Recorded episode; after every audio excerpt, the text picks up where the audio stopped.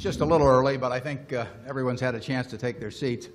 I must say, this is the first time I've seen this program. They told me they, they'd surprise me, and they certainly did. Uh, Marc Hamburg, our chief financial officer, who is now known around the office as CB, uh, was in charge of, uh, of putting all this together. And uh, we ha- I, want you to know we have no multimedia. Pro-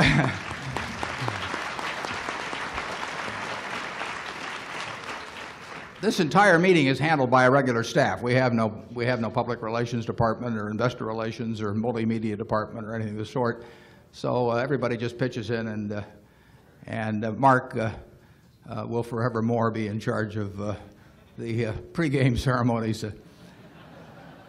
We have a, uh, a, a very large crowd today. Uh, uh, I hope everybody uh, has found a seat either in this main room or in the three overflow rooms. I think we can handle around 5,400. And historically, 62% or just about exactly 62% every year of, of the people who request tickets have, have come to the meeting. And if that percentage holds true today, we, we have just filled the rooms and we will have a problem in the future, which we haven't figured out the, uh, the answer to yet, but we've got another year. Uh, the way we'll run the meeting is that um, uh, we'll get the, the business out of, way, out of the way at the start, and we'll talk about the Class B issuance then too, so we'll, it'll take a little longer than, uh, than, than uh, historically has been the case. And then we'll have Q&A for uh, until about noon. Uh, we'll have a short break at noon. Um, there'll be sandwiches outside which you can buy. Uh, and Charlie and I will have a couple of sandwiches up here at the podium, and, and then we will stay around until uh, about 3 o'clock to answer more questions. And at that time, afternoon, I'm sure everybody uh, in the overflow rooms will be able to find a seat here in the main room. But people have come from great distances to uh, attend this meeting. So we really want to get a, give everyone a chance to get their questions asked, and, and, and Charlie and I are delighted to, to uh, we'll have to break it up at three no matter what, but we'll be delighted to stick around. You can leave any time, obviously. Uh, as I've explained in the past, it's much better form to leave while Charlie is talking. Uh, but the, uh, feel free to do that, and then at noon you'll get a chance to do it en masse. We have buses available to take you to, if you have any money left at all after yesterday, to, to take you to other, other, other business establishments of Berkshire uh, locally. Um, so that will be the plan. I, I, I, we, I, hope everyone does get their questions answered. We've got a system where we, we uh, break this room into six zones, we have a couple of zones uh, in, in, in other rooms. And then this afternoon, everybody will, will be able to be here in the main room. Uh, uh so that is the procedure. I'm sure you recognize Charlie Munger, uh, uh, the vice chairman of Berkshire Hathaway, uh, who also I had not seen that movie before, showed. Uh, uh, we were, I, th I, think Marc was afraid to show it to us, but in any event, we will go on. I thought you might be interested.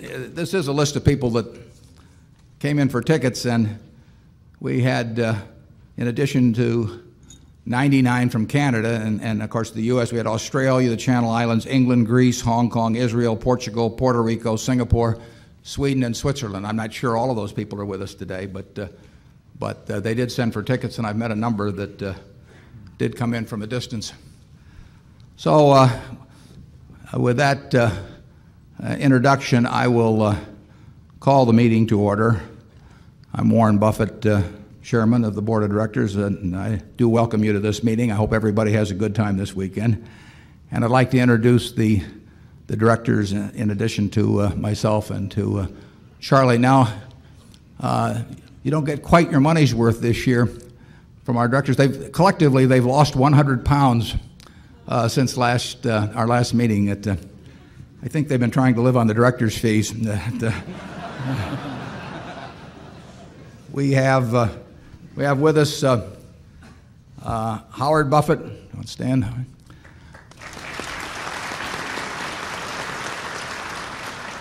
Susan T. Buffett.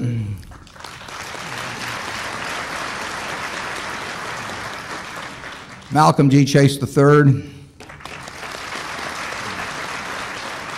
And Walter Scott, Jr.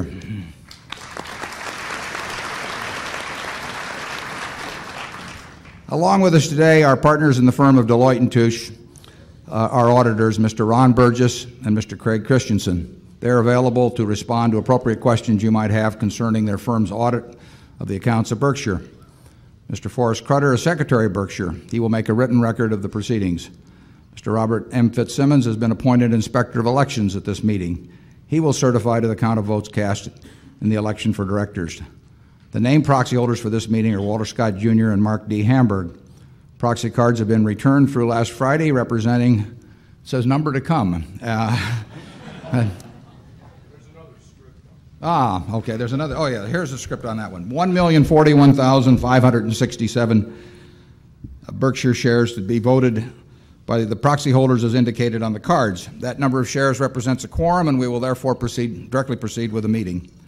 We will conduct the business of the meeting, then adjourn the formal meeting. After that, we will entertain questions that you may have. First order of business will be a reading of the minutes of the last meeting of shareholders. I recognize Mr. Walter Scott Jr. who will place a motion before the meeting.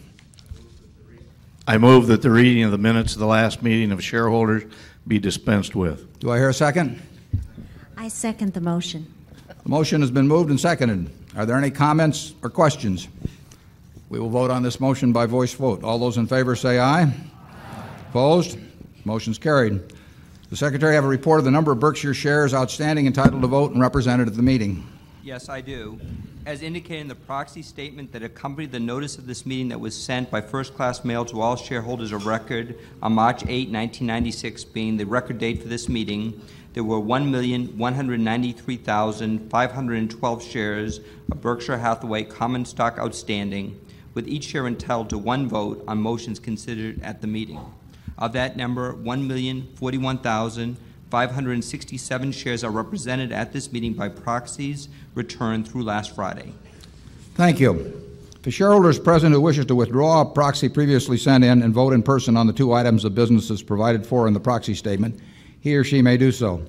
Also, if any shareholder that is present has not turned in a proxy and desires a ballot in order to vote in person or on, on those two items, you may do so. If you wish to do this, please identify yourself to meeting officials in the aisles who will furnish two ballots to you, one for each item.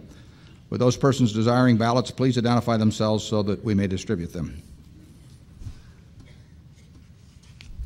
First item of business of this meeting is to elect directors. I now recognize Mr. Walter Scott Jr. to place a motion before the meeting with respect to election of directors. I move that Warren E. Buffett, Susan T. Buffett, Howard G. Buffett, Malcolm G. Chase III, Charles T. Munger, and Walter Scott Jr. be elected as directors. Is there a second? I second the motion. Are there any other nominations? Is there any discussion? I learned a lot in China. We did so. the nominations are ready to be acted upon. If there are any shareholders voting in person, they should now mark their ballots on the election of directors and allow the ballots to be delivered to the Inspector of Elections. Would the proxy holders please also submit to the Inspectors of Elections a ballot on the election of directors voting the proxies in accordance with the instructions they have received? Mr. Fitzsimmons, when you're ready, you may give your report. My report is ready. The ballot of the of the proxy holders received through last Friday cast not less than 1,040,667 votes for each nominee. That number far exceeds the majority of the number of all shares outstanding. The certification required by Delaware law regarding the precise count of the votes, including the votes cast in person at this meeting, will be given to the Secretary to be placed in the minutes of this meeting. Thank you, Mr. Fitzsimmons. Warren E. Buffett, Susan T. Buffett, Howard G. Buffett, Malcolm G. Chase III, Charles T. Munger, and Walter Scott Jr. have been elected as directors. The second item of business this, of this meeting is to consider the recommendation of the Board of Directors to amend the company's restated certificate of incorporation.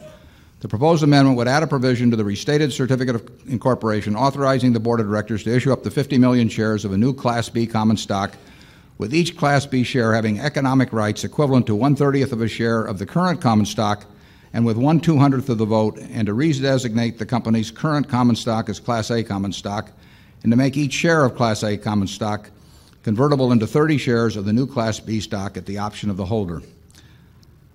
I think uh, before we get into uh, moving that motion, I, I think this would be a good time to have a discussion and take your questions regarding the issuance of the Class B. And I should give you a little background. I think many of you know the background on this, but over the years, we've, uh, we've had probably half a dozen people, one time or another, propose that uh, uh, the creation of an all Berkshire investment company or unit trust. In other words, an entity that would hold nothing but Berkshire stock and then would parcel out its own shares in smaller denomination pieces uh, to the public. And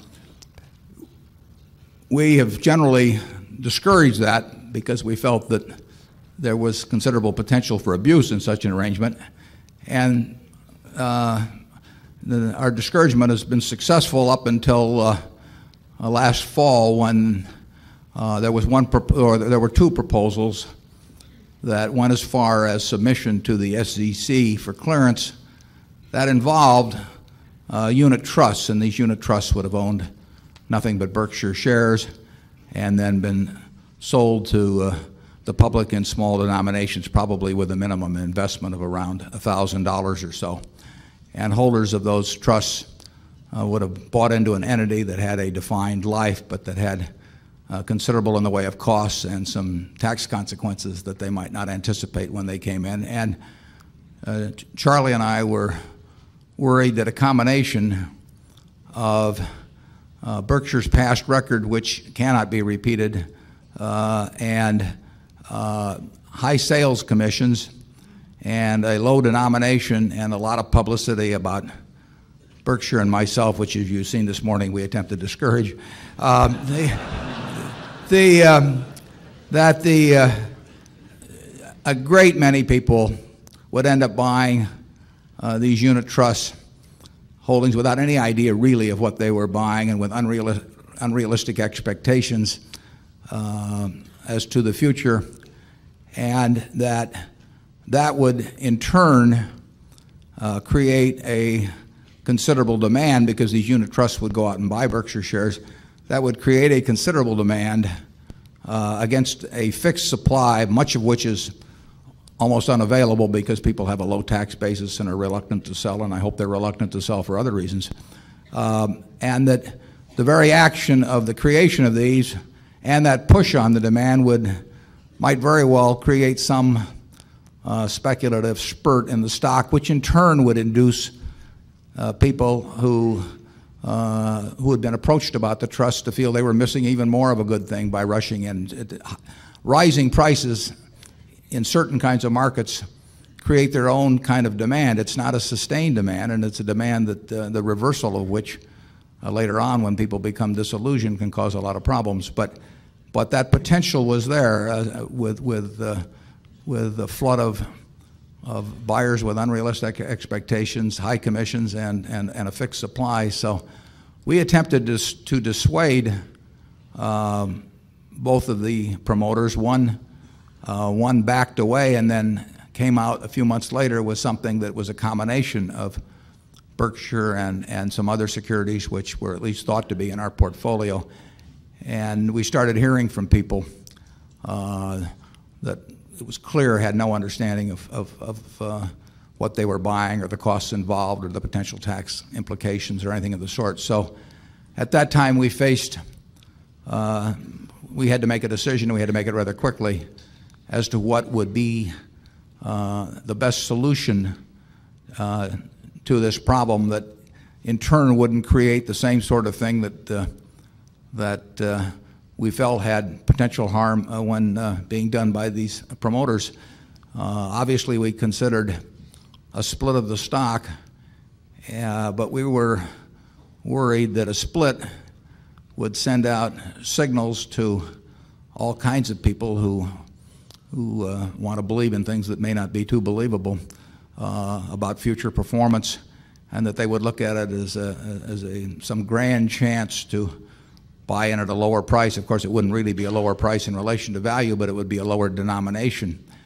And that, again, against a fixed supply, might very well have created the same kind of problem, maybe even a greater problem uh, than uh, would occur with the unit trust. So uh, we came upon the idea of uh, the Class B shares, which would create a supply that would match the demand for, in effect, uh, split shares, and that would be offered in a way that did not uh, create special inducements or, to create false, false, false inducements to people thinking of buying. And uh, one of the things we did was we stuck a commission on it, on the issuance of the Class B shares that was about as low as any I've ever seen in many years in Wall Street, because we did not want salespeople to have a great inducement we, uh, to go out and, and, and, and sell the shares. We wanted anyone that was interested to read the prospectus and think about it and,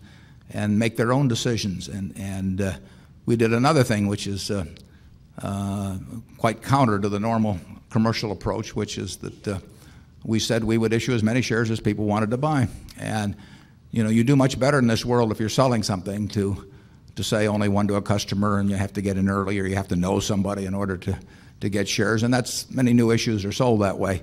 And it's very effective. I mean, it's you know, like those old stories about in Russia where there'd be lines and people would get in them without knowing what they were going to buy when they got to the front of the line. And, and that, that's a very effective selling tool. And it's one that uh, Wall Street is not unfamiliar with.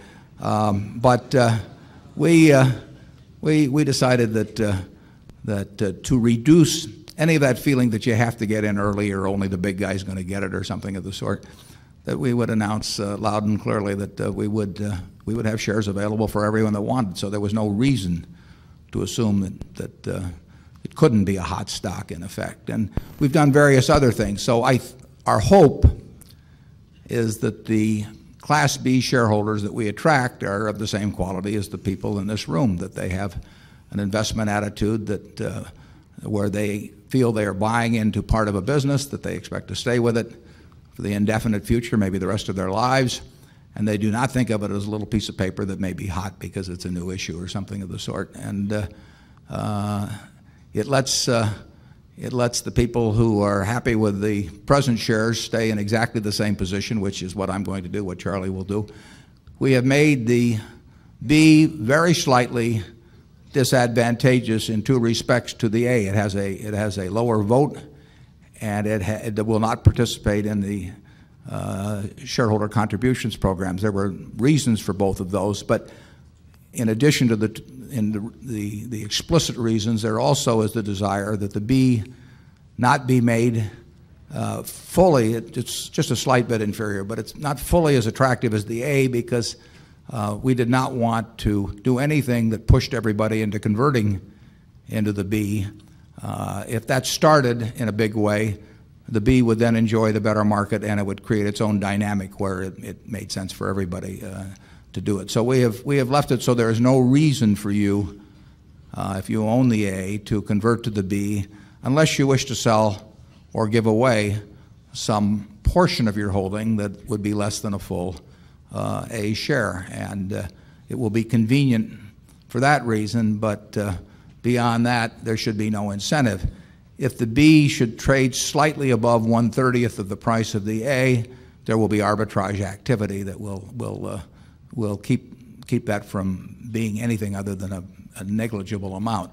It, of course, could trade uh, well below 130th because the B is not convertible into the A. Um, Charlie, would you like to add anything before we start taking questions on this? And, and I, encourage, I, I encourage everyone to ask. Yeah. Yeah. Charlie, as you will note during the meeting, does not get paid by the word.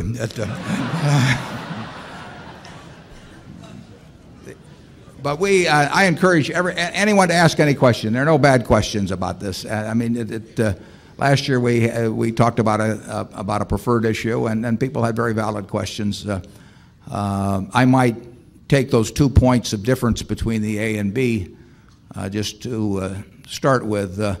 Uh, on the shareholder designated contributions program, which was $12 a share last year, uh, in addition to wanting the the A to have a very small edge over the B, which would be a reason for not having the B participate. It also would get very impractical in terms of, of uh, taking $12 and dividing it by 30 and, and, and soliciting the names of charities and to, to designate contributions. We, we can handle the present program fairly efficiently, but we would not want to be sending out checks for a dollar or two, and uh, it, would, it would get very inefficient. So uh, we have told prospective B holders that that's not going to happen, uh, and uh, so they're fully informed coming in. In connection with the vote, the, the issuance of the, the B uh, does create more votes outstanding. So absent any change in the situation, uh, through the issuance of shares, which we are not particularly eager to issue, uh, the vote, uh, my vote will be, will be uh, diluted somewhat uh, by this, and, I hadn't, frankly, I had no desire to, uh, to create uh, uh, a lot more shares, which would, dilute uh, uh, uh, the vote of the Buffett family. Uh, it will be diluted somewhat by this action because we will have we will have all the present votes outstanding plus some votes from the B. If there is a lot of conversion to the B, it is true that, that, that, that our holding will go up uh, percentage-wise, but I, I see no reason why people really should convert, so I don't think that's likely. I think in the end it'll stay very much the same. And, and, and, and as I mentioned earlier, we want, we want there to be a slight disadvantage to the B. In all other respects, uh, we will treat uh, the B just as the A. I, we have a problem with numbers at this annual meeting. We're going to have to do something next year, which, and we haven't figured it out yet either. Uh, but the uh, uh, suggestion was made by someone that uh, maybe the, the, the B would uh, get second class seating or something. We're not going to have any of that. Uh, from, from, from this point forward, with the, point, with the exception of the two things we put in the prospectus, the B shares will be treated in every way as equivalent uh, to A. At, uh, uh, so with that, and with Charlie's reluctance to elaborate, we have a, a um, six-zone uh, system in here, and then we have uh, another two zones in, in, in the overflow room. So if there are any questions in Zone 1, uh, somebody, just raise your hand and somebody will bring a microphone. Zone 1 is over there. 2 is back in the corner. Three, four, five, and 6. So it just goes right around uh, uh, clockwise. Just, just raise your hand and somebody will bring a microphone to you. We've got a question, I think, in Zone 1.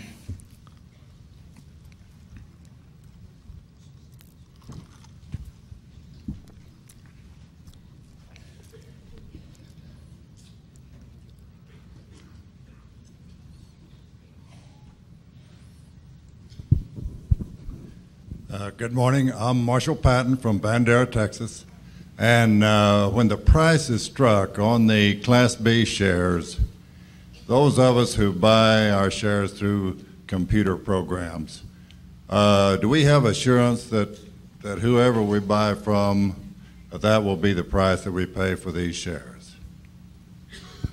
Yeah, the, well, the, the price, there'll be a, there'll be a, a price established probably, uh, what, Wednesday night or thereabouts of this week, and, and uh, uh, everybody will pay the same price, and uh, a very high percentage of that price, incidentally, will come to Berkshire. I mean, there's a very, very low underwriting spread compared to any other offering.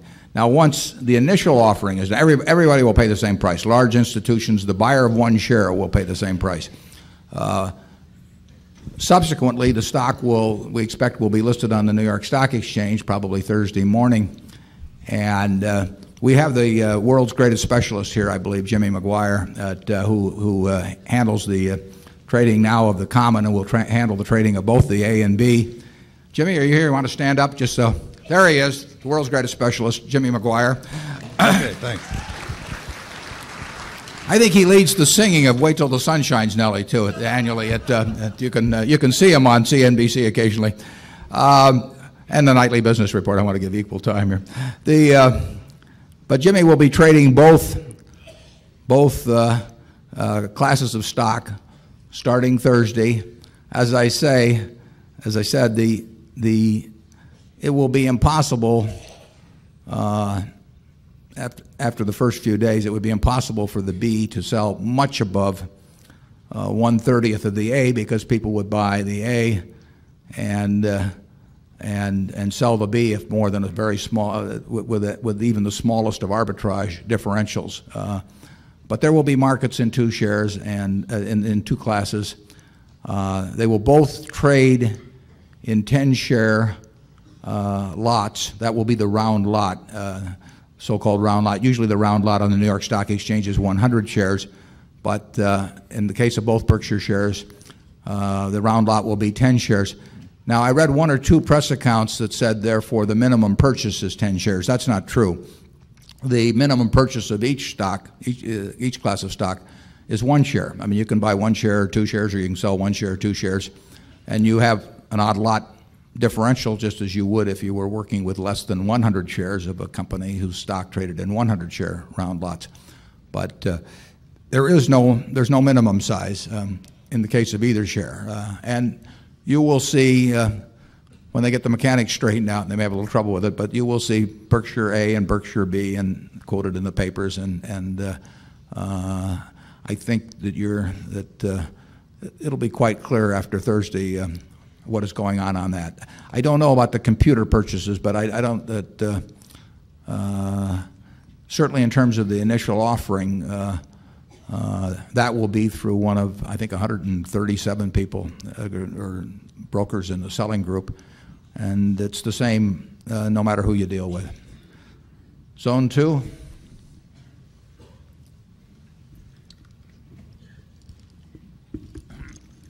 Uh, My name is David Hendel. I'm from Boca Raton, Florida. To your knowledge, uh, will this program effectively discourage the unit trusts? Well, uh, we, it's certainly designed to, and and and uh, I think the answer to that is is yes, because I, I see no way that a unit trust, either in connection with the initial offering or with the subsequent trading, I see no way that a unit trust uh, could uh, offer people as an efficient and uh, inexpensive way of participating in Berkshire as direct purchase of, of, of the B. Uh, bear in mind that the unit trust, if a unit trust were established, it would have to buy Berkshire shares in the market. So it would have the costs that people have in buying shares. And then on top of it, it would superimpose these other costs. And uh, in addition to the initial commission, they even had a valuation fee. That was a job I wanted to have because every every three months or, or however often, maybe every day, somebody was their job was to evaluate this trust value, which uh, involved the uh, great skill of being able to locate it alphabetically in the, um, newspaper. But, uh, the figure was left blank as to what the evaluator's fee would be, but I had a, had a feeling that uh, uh, it was one of the more cushy jobs available. And there was an added problem, too. I mean, if, if these unit trusts started and did not get off the ground very far, uh, they could have become something in the way of orphans, and they certainly would have been, become expensive to operate. Uh, and then with Berkshire paying nothing uh, in the way of dividends, but with the, with the trust incurring expenses, including this evaluator's fee, among others, but with the trust incurring expenses, they would have to sell uh, small amounts periodically to pay the expenses, and that would create tax consequences for every unit trust holder. And, I mean, it, people would not know what, we felt they would not know what they were getting into. The more serious problem is that somebody would flash our past record in front of them or show them some chart on Berkshire stock price and say, you know, this is your chance to do the same thing, and, and, and it obviously isn't, wouldn't have been. And, uh, uh, but based on what we have seen, uh, right now we anticipate the offering being 350,000 shares, but the extent to which the number of tickets involved that even uh, seeking out informed uh, purchasers only, uh, there's very substantial demand. So I think if you widen that circle to include uninformed, it might have been, it might have been quite an experience. I think the answer is that we will not have a problem with the unit trusts in the future. Zone three. I'm Adam Engel from Boulder, Colorado. Um, in terms of the number of shares that you're going to issue, B shares, do you plan to just look at the book on Wednesday and issue enough to uh, totally satisfy the demand? And do you have any plans to do a secondary if, uh, if it starts uh, becoming a hot, hot number? Yeah. Well, I, th- I think, well, we, what we plan is to tailor the size of the offering to fit the demand that appears uh, Tuesday night or Wednesday morning or whenever would, the, the exact moment will be on that. But the, the offering will be designed to do that. Like most offerings, I, I would anticipate that, that uh, the underwriter will, will uh, and this is, this, this is a supposition at the moment, but I, it's frequently done, would sell some more shares than, than the initial offering with the intention of creating a, some short position in the security, and then they have an option to take from the company for 30 days up to 15% of whatever we initially sell, which protects them on their short position, but the short position also helps in, in, in terms of having an orderly market in the stock subsequently. But we will essentially tailor the size of the issue to the demand as it appears to us midweek. Uh, we have no plans for any secondary offering. I, I think this has been sufficiently publicized. There, there's a large network of uh, selling group members, uh, so that people that are that are interested but wanted to buy in a smaller denomination will have had their chance. I think there will be a uh, well, there, at present indications there'd be 350,000 shares out. Uh, there would be a, a fairly large a large number of holders based on on, on what we're seeing. So. Um, the market, the market should, uh, uh, starting Thursday morning on the exchange, uh, there should be, in, my opinion, a, a, reasonable market based on that kind of quantity and the number of people buying. And so I, I, I anticipate nothing subsequently. Zone 4.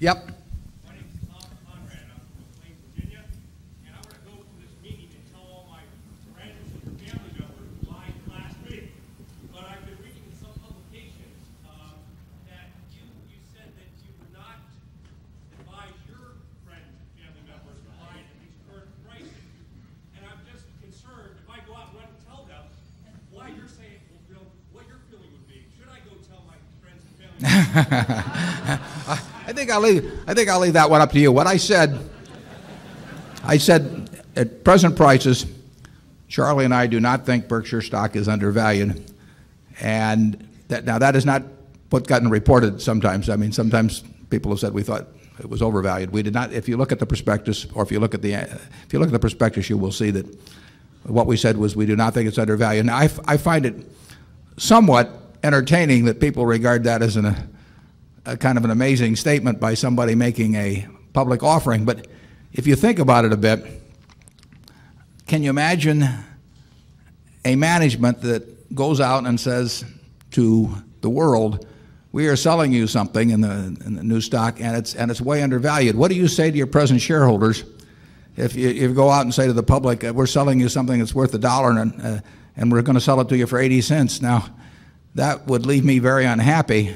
So I, I, feel that any management that is talking about selling their stock and they say it's, it's very undervalued either doesn't know what's good for their present shareholders or they, uh, they, they, may have their tongue in cheek. Uh, uh, we would not be selling, we would not sell a part of your interest in Berkshire at a price which we did not feel was adequate for the present shareholders. It's that simple. If we sell 1% of the company and 350,000 shares is close to that figure, a, a B. We are selling 1% of your ownership in See's Candy. We're selling 1% of your ownership in Geico. We're selling 1% of your ownership in the Buffalo News. Those are all valuable assets. Uh, we have no intention of selling 1% or 10% or the 100% of any of those entities at a price that is not fair to, to present shareholders. Uh, that doesn't mean it's unfair to new shareholders, but we're not going to, we're not, we're not going to, we, would not be selling the stock if we thought it was undervalued. I'm not sure what we would have done if we'd, if we'd had that position when the unit trust uh, came along, but uh, we have, put it in the perspective. But we, are not selling any of our shares. Frequently on a new offering, you see, you see um, present holders. But you know, I have uh, very close to 100% of my net worth in Berkshire, and leaves me quite happy. I've got a trust I run, uh, set up in 1964. I'm the sole trustee. I can do anything in that trust I want, and I am freed by the person who set up the trust of responsibility for a concentration of investments. And I have some members of my family who are beneficiaries of that trust. Uh, that trust owns nothing but Berkshire Hathaway stock. That doesn't bother me at all. It, uh, I'm, I'm, uh, I'm not recommending purchase, but I'm, I'm perfectly happy owning Berkshire. It, uh, uh, but we do not want. Uh, we, we do not want people to think that when they buy into Berkshire that they're buying something that's undervalued because it's not. And we say in that fourth caveat on the prospectus that we want people to buy it only if they ex- expect to be holders for a very long time. Charlie and I expect to be holders for a very long time. And uh, in fact, you may see us up here sometime where we don't know who the guy on next to us is, but. Uh, uh,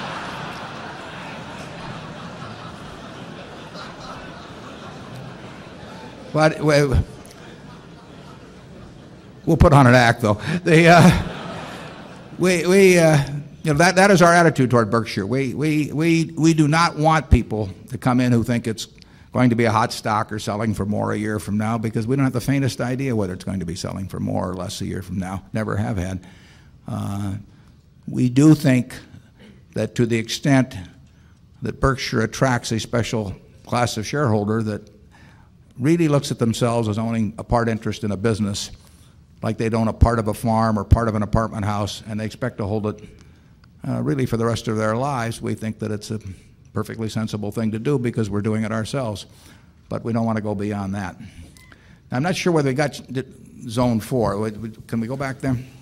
Uh, my name is Gordon Shepard from Montreal. I wondered whether you had uh, any plans for what to do with the money. Hmm. Well, the answer to that is in the prospectus, but the, the, we have no immediate plans for the money. But uh, uh, we've faced that situation a number of times. I mean, the money, the, the, the, the inflow of money and outflow of money should not be, in our view, uh, attempted to be matched too carefully in this world because you get, you get investment and business opportunities at times that uh, differ from the times that funds uh, come in. And one of the most important disciplines in running a business uh, or managing investments is that uh, is to not get your uh, uh, not not to try to uh, to coordinate your your actions simply with the availability of, of cash. over time, we found a way to use money. It's much tougher for us uh, to run 17 billion than it was when we had 20 million in the business. Uh, uh, there's no question about that, and we've pointed that out many times. And it'll get tougher still uh, if we get larger, which I hope we do. Um, but the fact that if 400 million comes in on this offering or whatever, that's really no different than than 400 million coming in in some other manner. And um, when our float grows, we take in more money. When our earnings are retained, we take in more money. When we have, uh, I forget what the uh, check would have been on, on, uh, on the Cap Cities transaction, but, but it was certainly well over a billion dollars that came in uh, on a single day. So uh, money's fungible, and we have to keep looking for bigger and bigger things as we go along, and, and, and that's what we do focus on. But it, it, doesn't bother me to take it in. It wouldn't bother me if we weren't taking it in. It wouldn't bother me if we took in three times as much. It, doesn't make a lot of difference. And we, we will have we, the constant challenge for, for Charlie and me is, is to allocate capital as we go along. And uh, it's a nice challenge. Zone 5. Hi there. Uh, Lee DeBroff, longtime shareholder, I think going back a number of years now to when it was a little more intimate affair.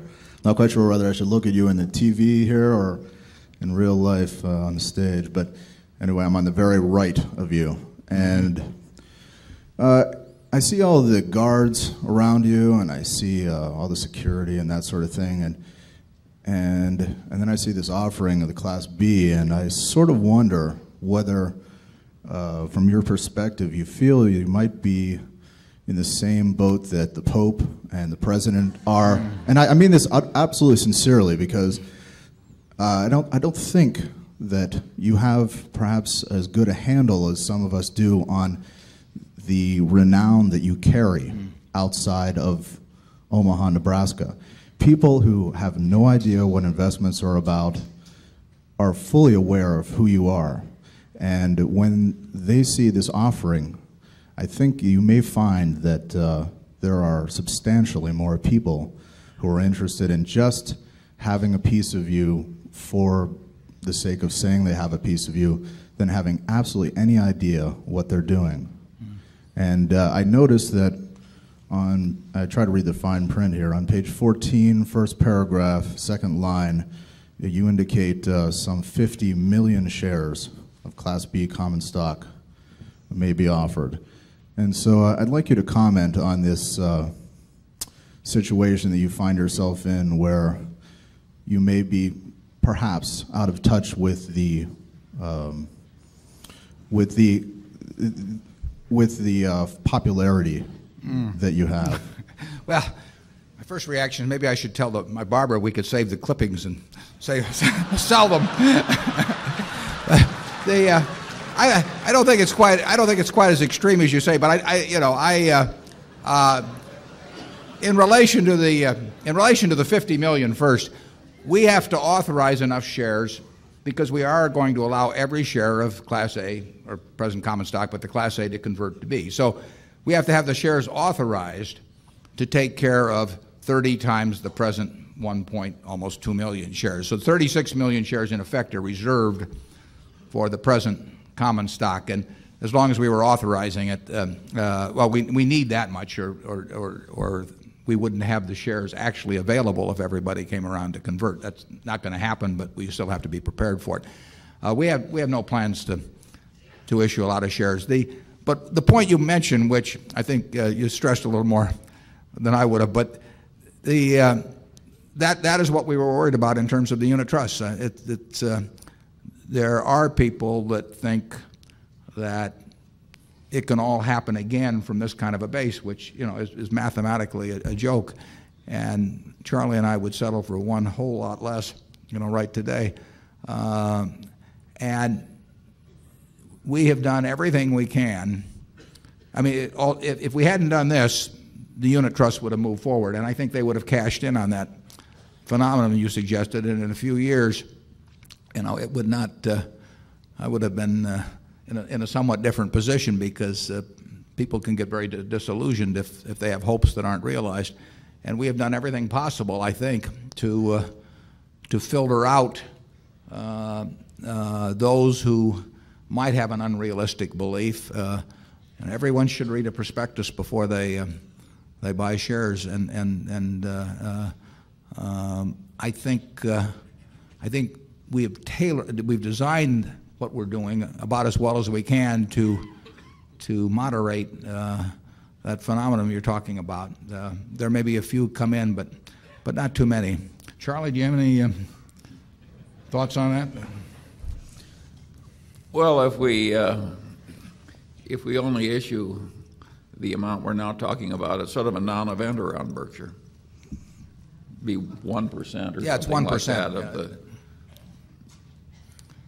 It solves the problem of these disreputable followers, and one percent. What does it matter? Mm.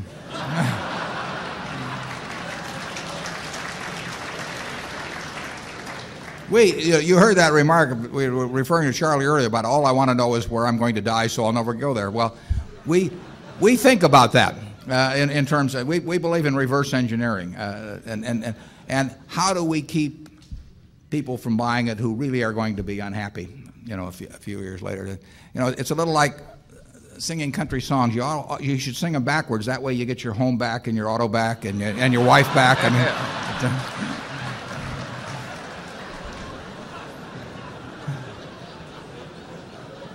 hmm. Zone 6, so we got,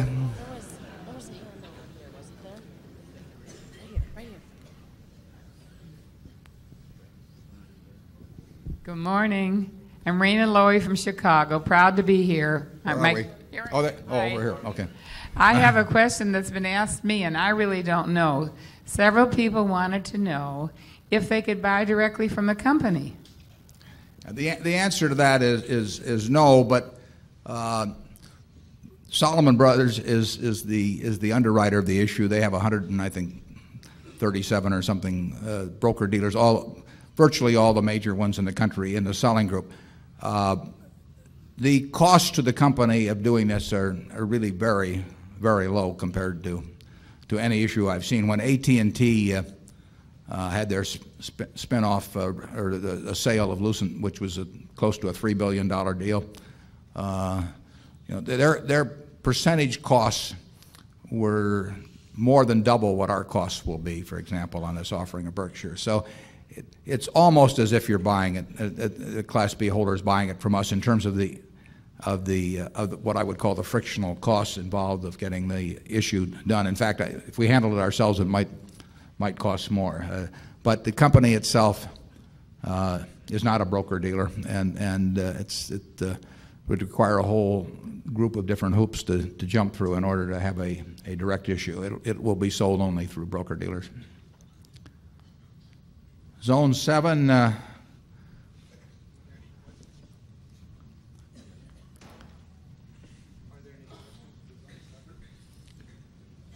this will come in from another room. Here we are. There aren't any questions at Zone 7. No questions in Zone 7. Zone 8? No questions from Zone 8. Okay, then we'll go back to Zone 1.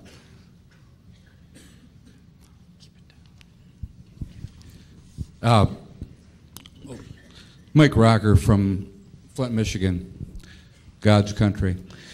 Uh, I, I noticed in the press when the, this uh, issue of the unit trust was going on that there apparently also were some uh, people trying to form mutual funds to carry Berkshire stock, which I kind of thought was a good idea because there's one uh, potential class of Berkshire owners that could only own Berkshire stock via either an open end mutual fund or a closed end mutual fund. And that is uh, those thousands of teachers and hospital employees whose uh, future retirement money is in 403b plans that are limited to investing in mutual funds only. And so I wonder if, first of all, if you were aware of that, and if so, if you considered that, and if not, if you might. Yeah, well, the, the answer is I wasn't aware of that. Um, uh, so it wasn't, it wasn't considered. Uh, uh, there are, uh, of course, some mutual funds that, that own Berkshire shares, but there's, there's no all, all, uh, uh, all Berkshire fund uh, uh, outstanding.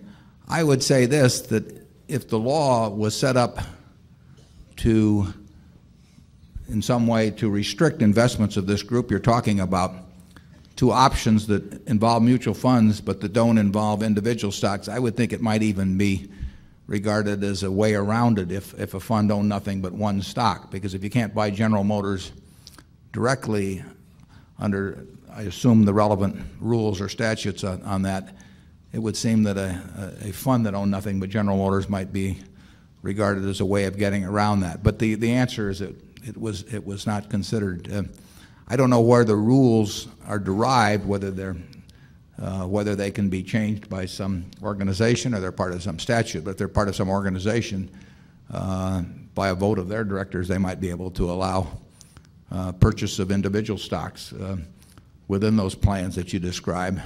Uh, but if not, it, it does seem to me that that an all one stock fund is is is uh, might be regarded as simply a way around the rules. Zone two. Alan Rank, Pittsburgh, Pennsylvania. Have you determined what the symbol will be for the Class B? The symbol? No, we, we haven't. Uh, May I make a suggestion? As a broker, the stocks that have come out and given themselves Class A and Class B cause massive confusion. If there be any way to make the symbol something like BRB and just keep it a simple three letter symbol, it aids people both in following it on the tape on CNBC. As brokers, four, seven, four letter symbols on the New York restrict a lot of things we can do as far as punching them in. If there's any way you could keep the symbol for the B a simple one, two, or three uh, letter symbol, it would be greatly appreciated. Well, thanks for the suggestion on that. The, the exchange has generally been exceptionally uh, cooperative in trying to work with us. I mean, a 10 share trading unit is, is no piece of cake for them, and, and I'm sure at times that they, they have uh, wished we were a little more like some of the other companies that list on the exchange. But they, they've, they've been very, very cooperative and helpful, and, and, and uh, we are they'll, they'll they listen to things we suggest. We listen to things they suggest. So we will try to do whatever facilitates uh, uh, things at the exchange and the reporting of uh, prices. Uh, and it's nothing we will try to impose on them. Believe me, I, I have no favorite name that I'm looking for. So we will we'll, we'll, we'll see what they what what uh, what ideas they have, and we'll include that suggestion. Zone three. Paula Finster from Tulsa, Oklahoma. Um, very glad to be here. I'm one of those few second generation finally finagled a ticket out of my dad. Three years Her dad ago, has a soda fountain incident. If you're ever in Tulsa, be sure to see him. he certainly does, and you're certainly invited to come back. um, I was here three years ago for the uh, movie theater, and considering the growth, um, I know you won't leave your beloved Omaha, but maybe you could build a stadium with that's covered. considering the growth, um, with adequate parking. Um, here's my question. You said there's going to be unlimited offering as much as they want. This question is not designed to get a rise out of Mr. Munger. However, It's not easy to do. understood considering the bridge game of yesterday. Um, anyway, uh, my question is you're authorizing up to 1%. What happens if it goes bananas, as Zone 5 suggested, and it goes greater? You said this 1% is yours. Is the next 1% yours? Is the next 1% ours? Do, I know we're limited partners and you're a controlling partner, but how far does this ball game go?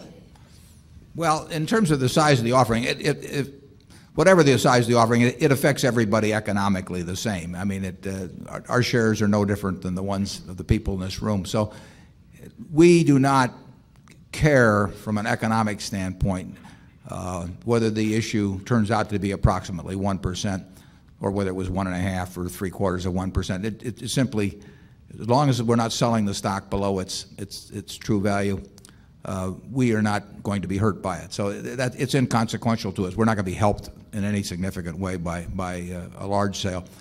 It would appear to me, and we're, just a few days away from the offering, and, it's, been out there a while. So I, would doubt if there's uh, huge changes, but I don't, I don't know the answer to that. I mean, that could depend on what happens in the general stock market. But I don't think you'll see um, any huge change in the offering. If there were a big change, we obviously would very promptly let the SEC know. The SEC is, has, uh, has uh, wanted us, as we have seen changes in demand as we've gone along, uh, uh promptly change the size of the offering and the covering page gets, gets modified.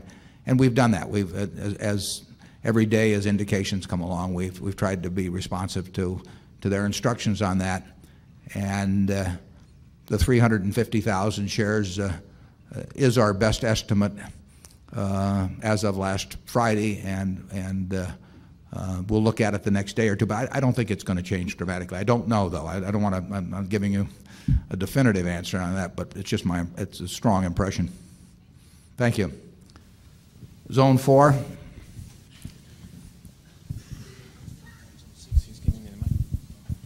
Mike Assail from New York City with a question for Charlie about Good. his investment models.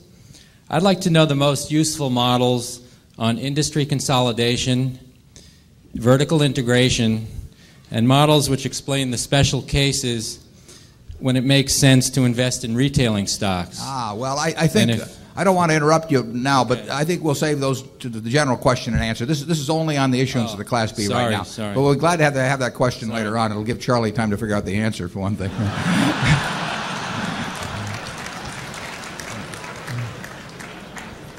We'll, we'll, we'll go through all of the questions regarding the Class B, and then we'll have a vote on the class, uh, authorization of the Class B. And then we'll get into general questions and answers. Sir, Somebody over there, well, we'll take another one from Zone 4 if there's somebody, monitor. Mark, Mark Venditti from Connecticut. Um, I'll apologize ahead. This isn't meant to be an impotent question or uh, in any, any way, shape, or form. Do you think that the issuance of the B in any way might exact, in an effort to protect the folks who might be out there um, suckered in by the trust, if you will, um, in any way penalizes the A shareholders? Either one, or might penalize them, either one financially or two uh, philosophically. Uh, in the Burke experience. I don't mean that in any kind of elitist fashion because I don't think you've ever propagated that. Burke doesn't propagate that, but clearly there's a, a room full of people or rooms full of people who uh, have made a commitment financially to show that their philosophy is with you. Um, does, does that get diminished? The other part of the question is the trust as you portrayed them didn't sound terribly attractive in a longer term.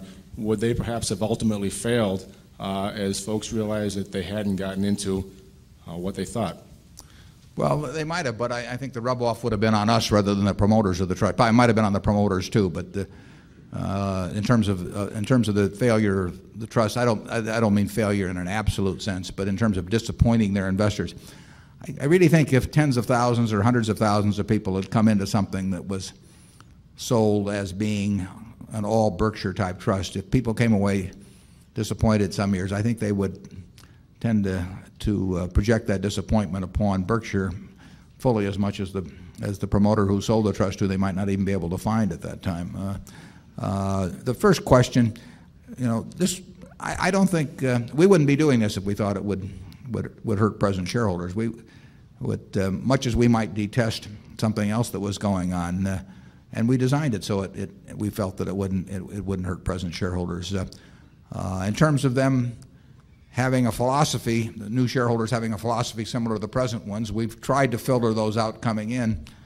Uh, but uh, I intend after, the offering to send out a booklet, you know, kind of like freshmen at college, you know, orientation, greetings to Siwash U, and uh, uh, we'll send it to everybody, uh, new shareholders and the old shareholders, explaining our philosophy and just, as an orientation of course on the on the company, and uh, uh, we'll get that out probably in a month or so after after the offering settles down.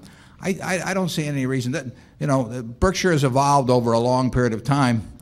Uh, we had 12 shareholders at the annual meeting 15 years ago, and it uh, we seem to be able to retain uh, the same class and group of shareholders in terms of people who really understand the business. It's a different group than you find at other companies, and I, I think we can, uh, as long as we've had this filter in effect operating as new people join us, I think we can. I think we can keep it. Uh, Charlie.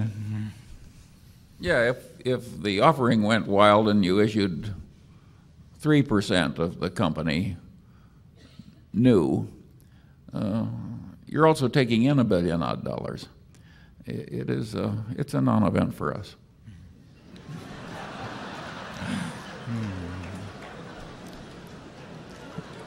Hmm.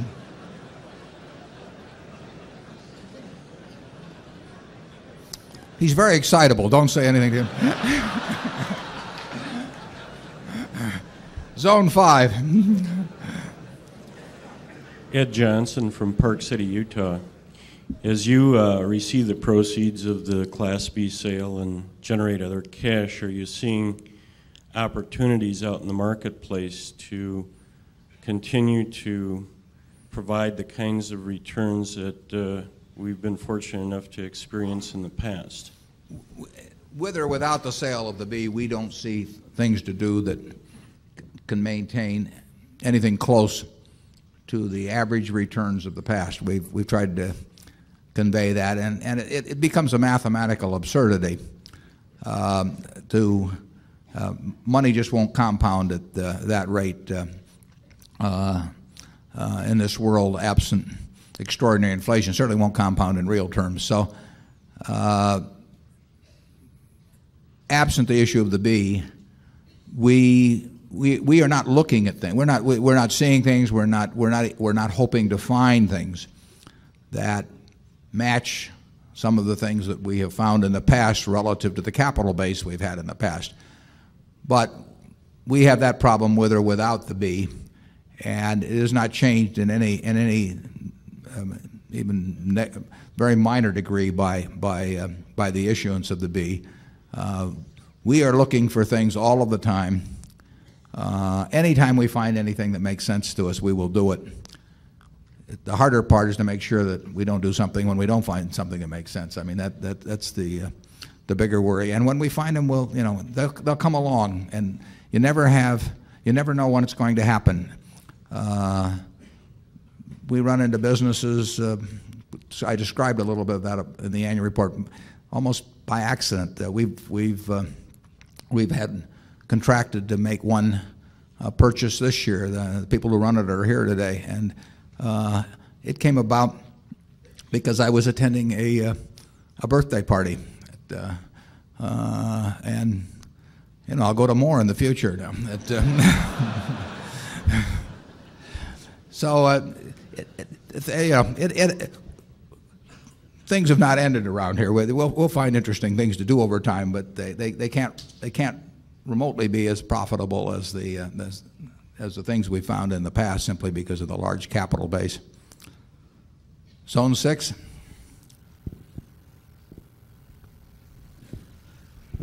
Hi, I'm Matt Zuckerman from Miami. Uh, I don't know, I think Charlie is the same class as Ev Dirksen. You know, $3 billion we'll soon be talking about real money. Yeah. Uh, the two questions I have basically are one. Number one, uh, referring to the gentleman over here before who, who commented on the, your popularity, which will definitely affect the stock, don't you think, and, and, the second part of that is that even my wife's beautician has put in for some shares of the stock, and he represents a small tip of a large group who are probably doing the same thing on the one hand, so that there's going to be a large popular demand for the stock, which probably is not reflected in the numbers that the uh, selling brokers are getting from institutions. And number two, mutual funds themselves, in order to lend some panache or glamour or whatever to their portfolios, will certainly be sucking up uh, Berkshire stock after this. And have you taken all of this into consideration when you decided upon the number of shares to go, that you're uh, sending out, number one? And number two, that the reaction, at least in the first 14 days of the public, to the shares, which will probably be in the range of $1,100, uh, might not send the B shares up high enough to make a very, very interesting spike in the price of the A stock.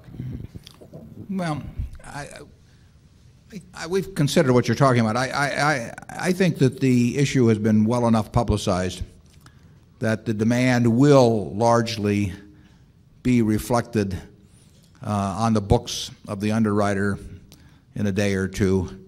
Uh, and I, see no reason at all for, for, a, spike in the stock. I mean, the way, way we've designed it uh, sh should really uh, pre prevent that. We, and we tell people not to expect it. If any institution wants, wants to buy it, if any individual wants to buy it, they're going to have a chance to do it. And I don't see any reason why there should be some in, huge influx of people immediately subsequent to the offering that didn't hear about it during the, the offering period. Um, it's interesting. I, I, think most of the demand will be, be retail and, small, and, and uh, smaller holdings, not so much institutional. The, uh, most new offerings are done in a manner where the idea is to have far more demand than supply and and therefore cause people to maybe order stock they didn't even want. And uh, just on the idea that this, restricted supply will cause a big jump the first day. Whether you know you've, you've seen Yahoo or a number of other offerings. Uh,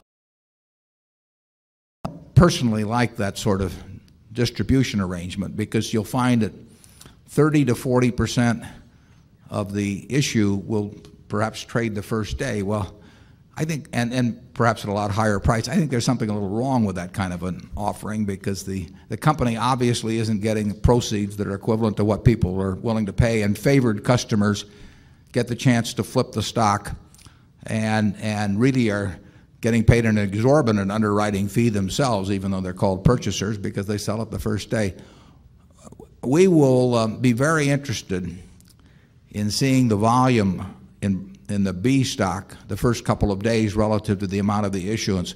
And I will be disappointed and I'll be surprised if the trading volume in the B stock the first couple of days related to the, whatever the size of the issue is turns out to be anywhere near as high as with most new issues. I think that we will have a better success in finding people who really want to own it and who did not buy it to flip it I think, by this method of distribution. But we'll have a test of that. We will, we will see what happens on trading volume. And uh, I invite you to look at the volume and compare it to the amount we issue, and then look at that relative to other new issues this year and uh, just see how successful we were in finding uh, real investors rather than people who were buying it to sell it to somebody else the next day. Let's see, was that zone six? I guess we go to zone one.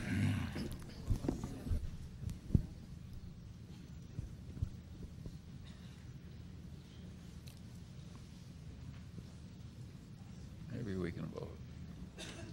Yeah, but I don't want to cut off. Charlie says maybe we can vote, but, but uh, I do, I, I want people to have their questions. well, it just encourages them when you do that. I, I, they, uh, I, want, I want to be sure people get their questions answered on this. I don't want to prolong it beyond. Uh, if, if you feel your question has been 95% answered by an earlier question, I hope, I hope you'll uh, um, uh, skip asking it. But we do want to have people who have questions about it answered because I, I can tell by, by commentary and letters I've received that, that some people have genuine concerns. Yes? Um, my concern, oh, my name is Jan Anglin. I'm from Southern Indiana, and this is my first Berkshire meeting. Good. Um, I did have a, a, concern about the B shares that's less business and more, um, I guess it would be concerned with your and Mr. Munger's personal safety. Mm. I often see your picture in the newspaper, and I, I, certainly don't mind seeing it on financial magazines, but now it's kind of like proliferating. I don't like the idea that you are so visible. It, it, that mm. bothers me. Yeah. It's, it's, I mean, do you understand what I'm saying? No, I understand exactly, it's, right. Yeah, it's occurred to me. uh, I appreciate that, and I, but the answer is there's no other way. I mean, if okay. over time but in terms of what happens, and uh, as, so, as, it grows, you get more visible, basically. I know, but along with the B shares and things, can you kind of like be quotable but less available for photos? No.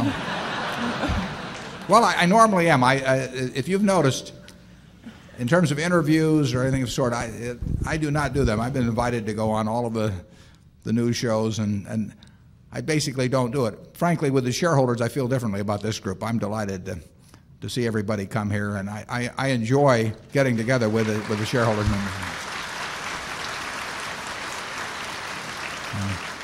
I, I think the real protection is, is if, if, if we'd done something that had caused the stock to balloon way up and then come way down, I might have had to uh, be a little more careful. I think she has a very good idea. Having seen that acting, I think. I think hereafter maybe you should be the voice of Mickey Mouse. I, I, do appreciate the sentiment on it very much, and, and it uh, there is a, it is unavoidable to a, to a fair degree. Although Charlie may have thought I wasn't pushed into those acting jobs. Zone two. Oh, uh, this Joe Greer from uh, Omaha, Nebraska, of all places. Uh, Regarding the conversion privilege, uh, is there a time limit on the uh, converting from the A to the B? No, that's a good, I'm glad you asked that question. That's a good, uh, the first five days or so after issuance of business days, there's no conversion. But after that, uh, you'll be able to convert until Judgment Day. It, it's forever convertible from A to B, but it's not convertible from B to A. So there's no need to convert it until you have a reason uh, to do so. That, that, uh, and as I pointed out, uh, there's a very slight disadvantage in converting it. I wouldn't, I, until I had a need, I would not convert it. Zone uh, three.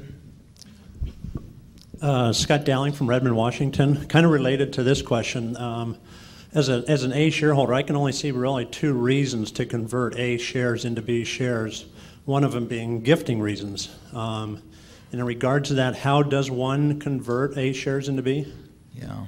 That, yeah, there, there are instructions on that in the proxy uh, statement as to how that, uh, I guess it's in the annual report too, that uh, it, it, descri- it describes how to do it. But basically, you get in touch with the Bank of Boston to do that and, and proceed from there. Or if you have your shares with a broker, you would instruct your broker to do it. Zone four. Good morning. I'm Ruth O'Wades from San Francisco. I wondered how did you decide that the ratio of the B's should be 30 to 1 instead of 300 to 1 or something in between? Yeah.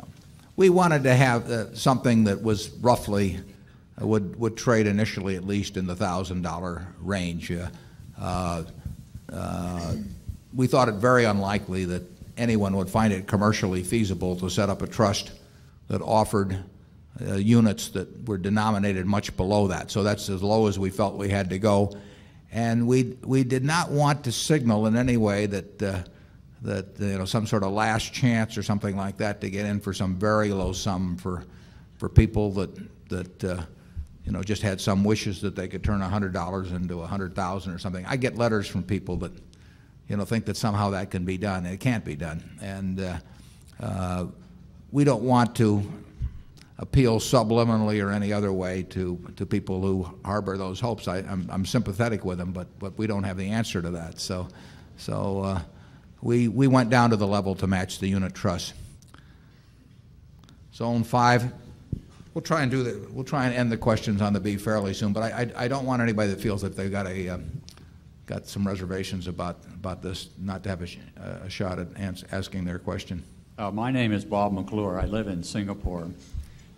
The way I figure it, the, the sale of the B shares uh, at the price they will probably be sold will give an immediate boost to the uh, book value of Berkshire Hathaway. So, as, as, far as I'm concerned, the more the merrier. Uh, can you give us your thinking on that, the accounting treatment, how this will affect the, the book value of Berkshire? Well, any sell shares we sell at the equivalent per A share of, of in the range of 33,000 or thereabouts where the stock is selling now will increase the, the book value per share, but that does not mean it increases the intrinsic value per share.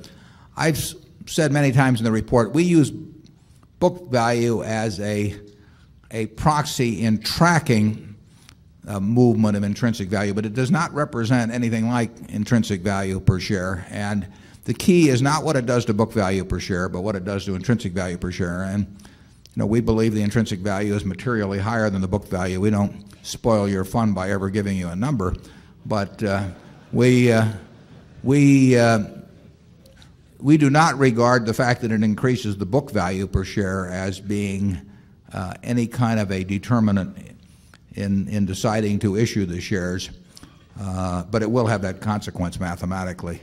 The, the key is, is the relation to intrinsic value. Zone 6.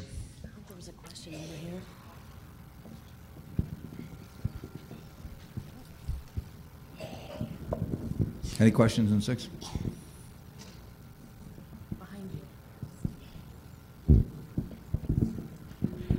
Your problem seems to be that you know, you've attracted a fair number of potential shareholders that don't have a way of estimating intrinsic value or developing expectations about what Berkshire's future prospects are. Um, do you have any suggestions about how they might do that, short of the general guidance that you can't continue to compound your intrinsic value at the same high Mhm. rate that you have in the past because of your asset base, and that you don't believe the share is undervalued? Yeah, well, we'll probably talk more in the general question and answer period about our various businesses, but we simply try to give you all of the information about our businesses uh, in a large general way that Charlie and I uh, consider important and, that we would want if our positions were reversed. Um, I can assure you that if all Charlie and I knew about our businesses, what, we publicly disclosed, uh, it would not change our, our estimates from what, what they might be uh, from being intimately involved with the businesses. The, the, the facts are out regarding what we do. So uh, uh, you, are, you are in the same position to the extent that you have followed our kind of businesses and understand industry conditions and all of that. Uh, uh, and we'll continue to do that. We, we, we essentially regard you as our partners, and we, tell, we try to tell you exactly what we as partners would want to know if you were running the place, and, and uh, we'll continue to do that. We won't tell you a number because we don't know the number. We, we have a range in our mind. Things change that range over time, and uh, uh, we'd probably get in all kinds of trouble if we tried to put out that range. But uh, uh, and Charlie and I would not come up with exactly the same range, but they'd be pretty close. Uh, we'll talk more about that a little later. We do have questions now from Zone 7 and 8 in the other room, so we'll take on Zone 7, please. I guess you've answered our questions Oh, in seven. Took care of Zone 7. How about Zone 8? No questions from Zone 8. Well, okay.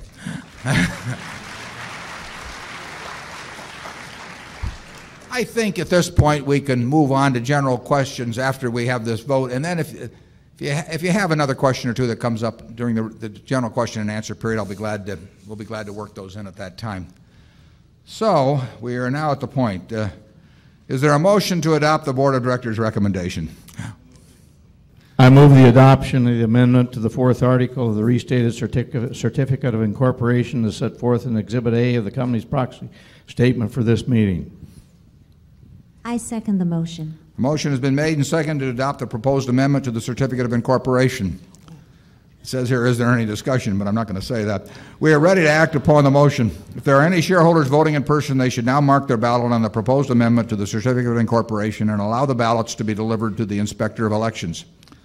Would the proxy holders please also submit, submit to the Inspector of Elections a ballot on the proposed amendment, voting the proxies in accordance with the instructions they have received? Mr. Fitzsimmons, when you're ready, you may give your report. My report, my report is ready. The ballot of the proxy holders received through last Friday cast not less than 970,495 votes in favor of the proposed amendment. That number far exceeds the majority of the number of all shares outstanding. The certification required by Delaware law regarding the precise count of the votes, including the votes cast in person at this meeting, will be given to the Secretary to be placed with the minutes of this meeting. Thank you, Mr. Fitzsimmons. The amendment to the Certificate of Incorporation as set forth in Exhibit A to the proxy statement for this meeting is approved. After adjournment of the business meeting, I will respond to questions that you may have that relate to the business of Berkshire, but do not call for any action at this meeting. Anyone have any further business to come before this meeting before we adjourn? If not, I recognize Mr. Walter Scott Jr. to place a motion before the meeting. I move this meeting be adjourned. I second the motion. A motion to adjourn has been made and seconded. We will vote by voice. Is there any discussion? If not, all in favor say aye. All opposed say no. The meeting's adjourned.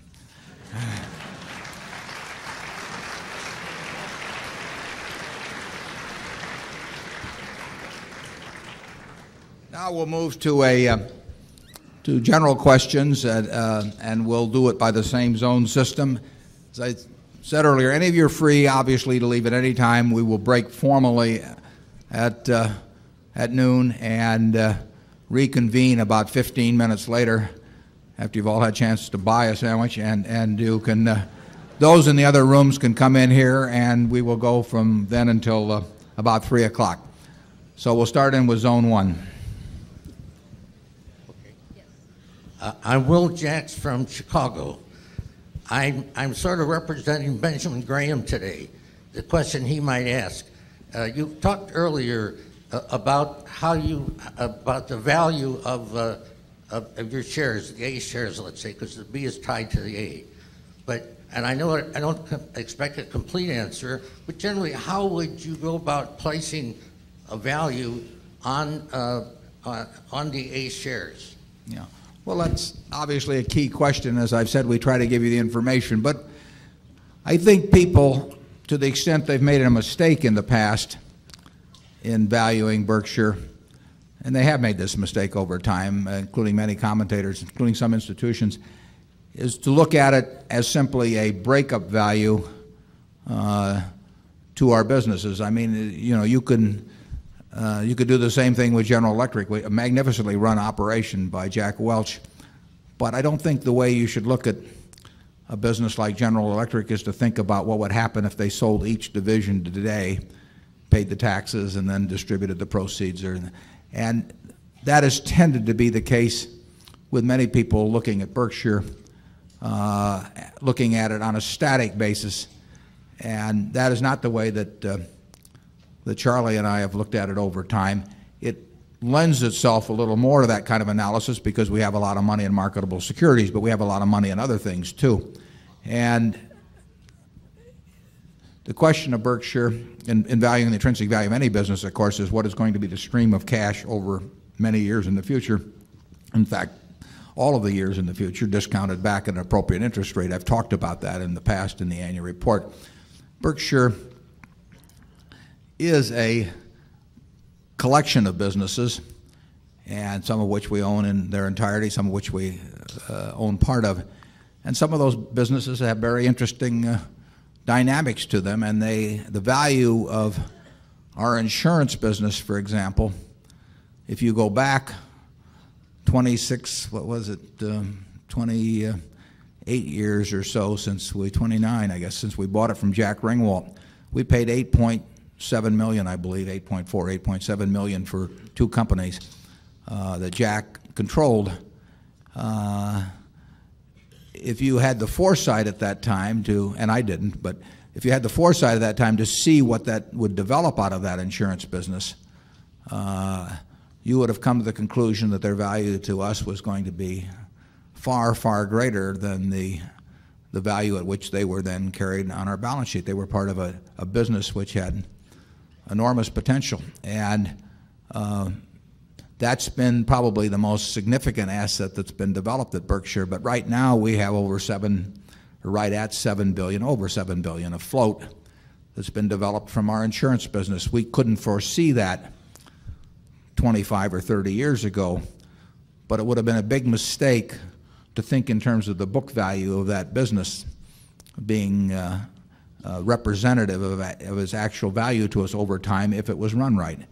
And that situation uh, uh, probably prevails today. So uh, it's a, Berkshire is a, a group of, on balance, very fine businesses to which we hope to add the intrinsic value will be affected by the job we do in allocating capital. It'll be affected by the job our managers do in running their businesses. It'll be affected by some, some items that we don't foresee now and perhaps have no control over. But it is not measured essentially by what we could sell each separate business for and pay the tax on now. We haven't run it that way. We've run it so that we get the use of a lot of capital at very low cost between deferred taxes and our insurance float, we have some 12 billion or so on the liability side that uh, that uh, is, we think will be a very low cost, and that's doesn't show as an asset, but uh, it can be quite valuable. Charlie, you want to? No, I don't think I've got anything to add to that. I was all set to write it down, too.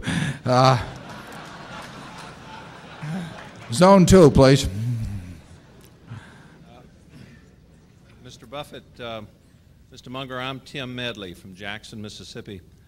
My question is an allocation of capital one. Um, you've indicated that one thing you like in companies is a willingness on the part of management to repurchase its own shares. I wonder if you would talk for a minute about your own frame of reference on repurchases when it appears that the current price of the stock is rich in relation to its intrinsic value. And some have said that, that with the right company, ongoing repurchases of stock should be made irrespective uh, of the price. So, would you speak for a moment um, as to how you think it pencils out when the current price of the stock is uh, rich in relation to its intrinsic value? Yeah, if you're repurchasing shares above a rationally calculated uh, intrinsic value, uh, you are harming your shareholders. Just as if you issue shares beneath that figure, you are harming your shareholders. That's, that, that, that's, that's a truism. Now, the, the tough part of that, of course, is coming up with the intrinsic value. And for example, a good example might be Coca Cola. I think a number of people might have thought Coca Cola was repurchasing shares at, at, a, at a very high price because they'll look at book value or PE ratios. But there's a lot more to intrinsic value than book value and, and PE ratios. And, and, and uh, any, anytime anybody gives you some simplified formula for figuring it out, forget it. it uh, you have to understand the business. The people who understood that business well, uh, the management, uh, have understood and been very forthright about saying so over the years that by repurchasing their shares, they are adding to the value uh, per share for remaining shareholders. And like I say, people who didn't understand Coca Cola or who thought mechanistic methods of valuation could, uh, should take precedence, uh, really misjudged uh, the value to the Coca Cola company of those repurchases. So um, we favor, when you have a wonderful business, we favor using funds that are generated at that business to make the business even more wonderful.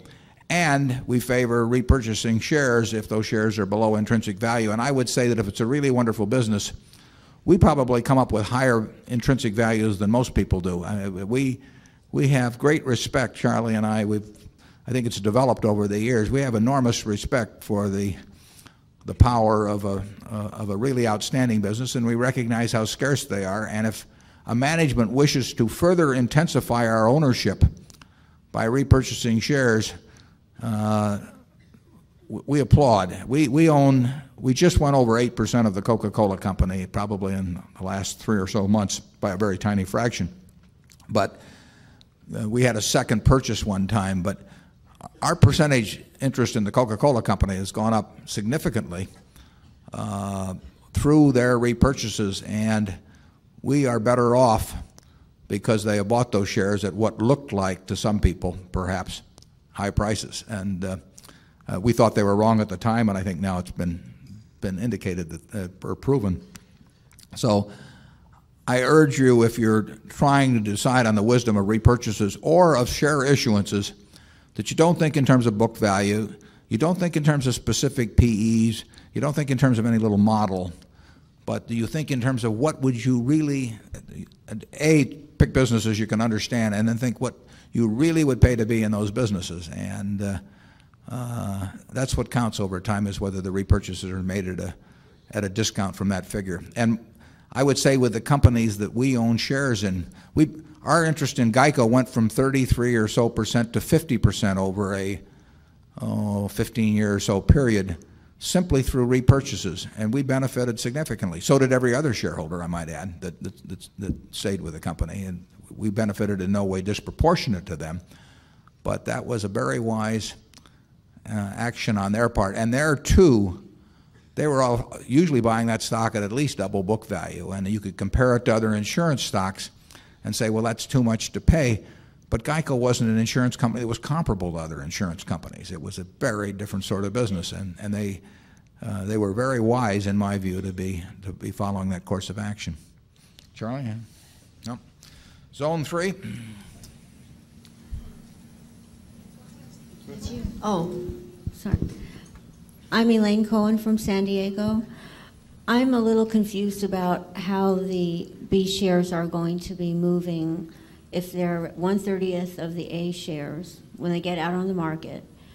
Are they always going to be one thirtieth of the A shares? And if they are, is that going to dilute the earnings of the A shares?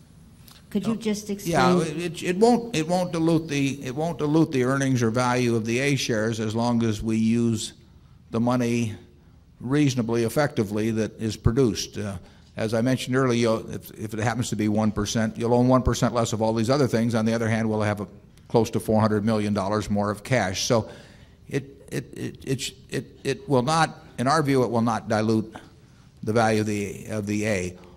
I expect over time that the B, a very large percentage of the time, will be selling very close to a 30th, but it could sell for, for less than that ratio. It can't sell for any significant amount more than that ratio, or, or arbitrage will, will uh, eat away at any, any uh, slight premium.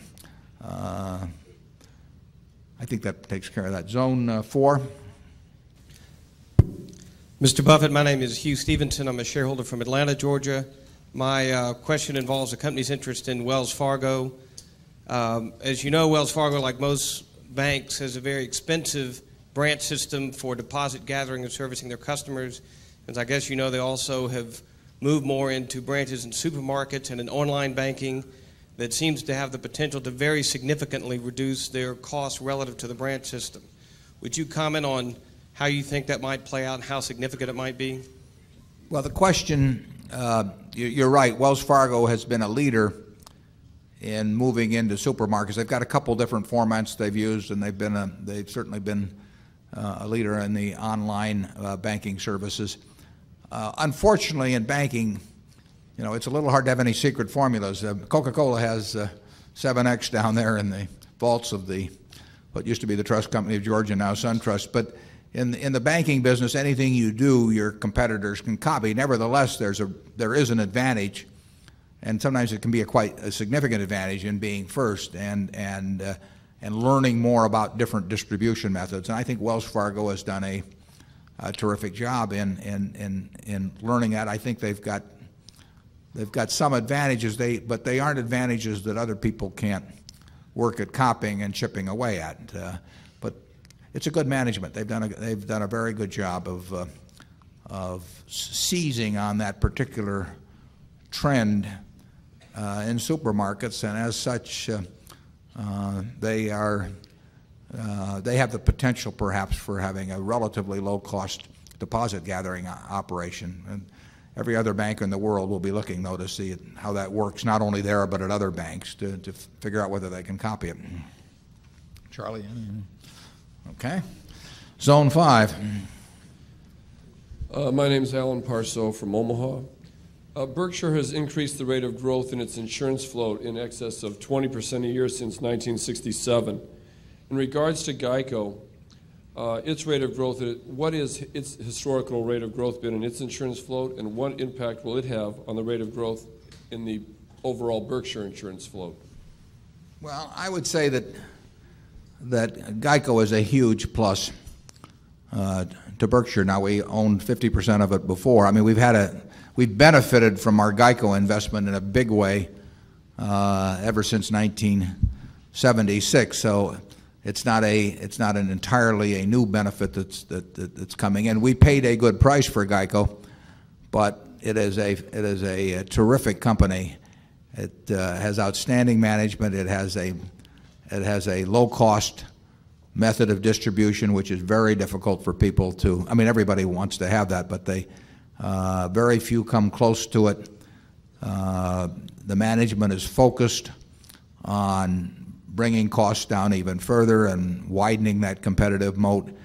Uh, Geico, I, I personally think that, uh, just from what I see, that, that uh, uh, Geico, I, would, I would, I would, I, I would think Geico's growth rate is likely to be uh, greater, at least uh, in the future that I can see, over where it has been in the past, but it's been perfectly satisfactory in the past.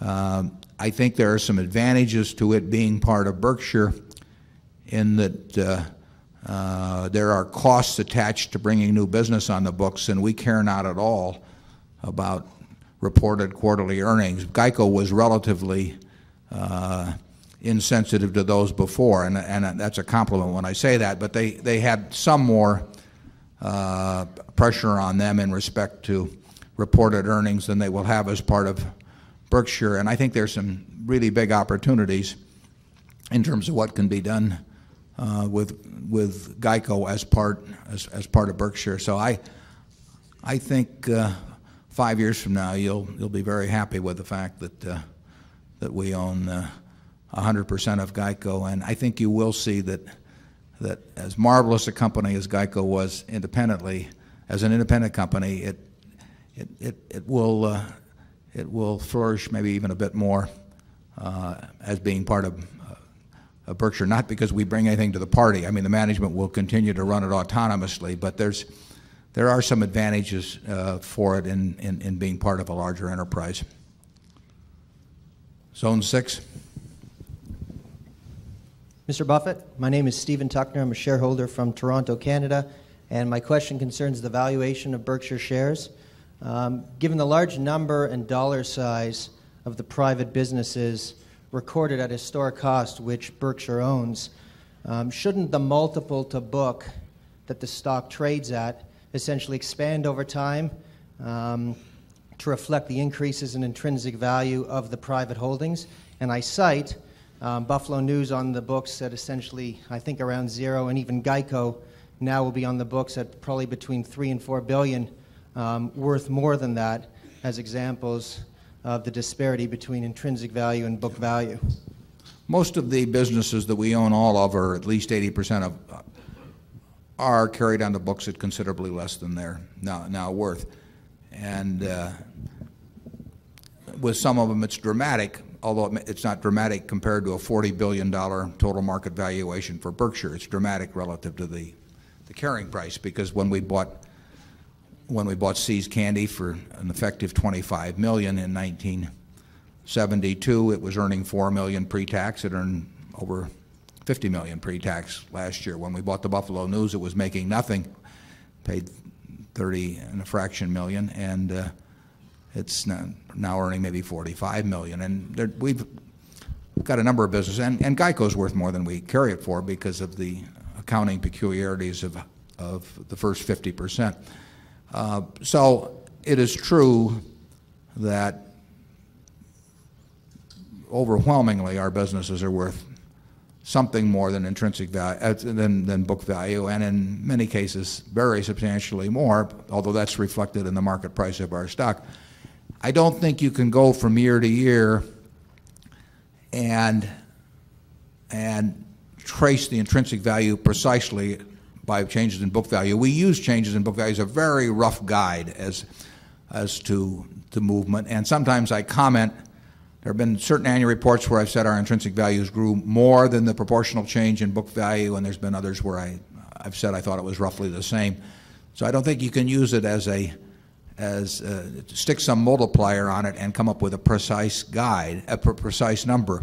But I do think it's a guide to movement. Uh, uh, our insurance business, though, is the most dramatic case of dollar difference between uh, book value and, and intrinsic value. I mean, the number has gotten very big over, over time there, and I personally think it will tend to get bigger because I think Geico will grow and I think our other businesses will do well. Um, the trick, of course, is to take the new capital as it comes along and not from the issuance of the B because that's relatively small compared to the amount of capital we will just generate from operations. Our float will grow from year to year, our earnings will be retained, and we've got to go out and find things to do that three or five years from now that people say, well, that's worth more than, than, than the book value. And, and that's a job. It's a, big, it's a tougher job than it was, but it's kind of fun. Uh, zone 7. Yes, my name is Jim Elliott. I'm from Minneapolis. Uh, I wonder if you could help me uh, with an upside scenario uh, where the B shares, after they're issued, are limited and there's not a significant reissue afterwards. The A shareholders are somewhat reluctant to convert, and you have a run on the B shares where, let's say, it goes to $2,000 a share. Do we then have the tail wagging the dog where, the 2000 command a six, uh, $60,000 price on the A shares. And, um, you know, what, what is, does the, um, this arbitrage take care of that, or what, do- what do we do in that case? If there, if, if, if there is, um, if there is demand for the B that pushes the price up somewhat, it will produce conversion from the A. I mean, the only way the B will be able to get, we'll just pick a figure, if it were to get to $1,200, there, there is no way that the A could be selling appreciably below 36,000. And I, I don't think, I think that introducing the B into the equation may mean, it will mean that there will be some people who like a lower denomination stock and come in, but it takes a lot of, a, lot of that to, in a, an appreciable way, affect $40 billion worth of what is now A, A, A stock. So, you know, if there were incremental demand of $100 million a year or something like that, that's a little more than the demand that might otherwise go into the A. But I, I, do, I do not see it producing anything in the way of a big movement. But you're quite correct in that there's no way that the B stock can go up and not really force some conversion from the A. It'll, I think it'll be minor. Zone 8? Hello, this is uh, Rick Marliov from Oakland, California. I wanted to ask you about World Book Encyclopedia. Uh, World Book seems to me to be an example where Berkshire has invested in technology without necessarily intending to. Uh, I would expect that in five or ten years, it's going to be real tough to sell a paper encyclopedia because at that time you'll probably be able to buy the computer and the electronic encyclopedia for less than the paper encyclopedia. Up till now, I haven't had the impression that World Book has been as aggressive as its competitors in uh, marketing and developing its electronic product.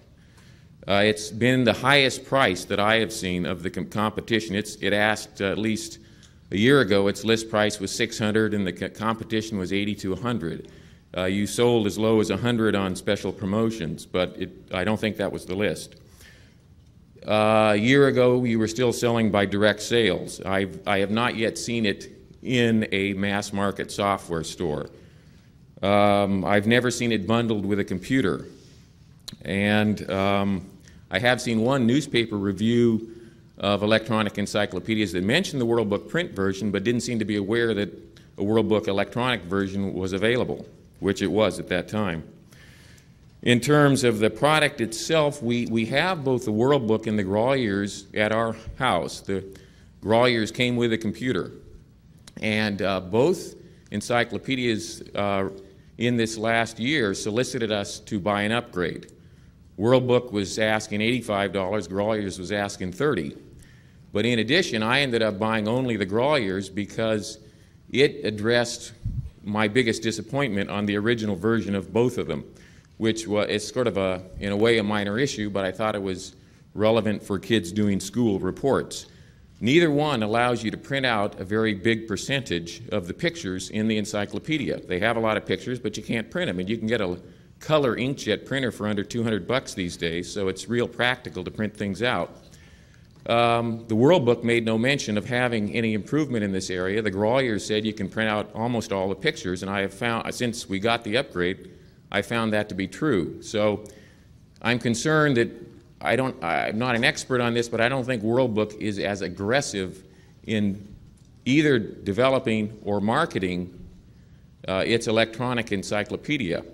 So my question is, do you plan to become aggressive in this area and a leader in the electronic technology, or have you considered selling your electronic business and just getting out of it? Yeah, we, we won't sell the electronic business. That that I can tell you. Uh, uh, you're quite correct. Uh, some of the technical stuff I'm not very good at. I have a little trouble turning on the light switch. But the in terms of the in, in terms of the bundled product, which is the uh, encyclopedia that is offered with the purchase of a new computer, uh, there's no question uh, that that's become a large business in units. It's not so large in terms of dollars because uh, those units bundled with a, a uh, an original equipment sale uh, are very low. Actually, Encarta's probably, uh, uh, well, I'm sure, has, has uh, uh, sold you know, many, many millions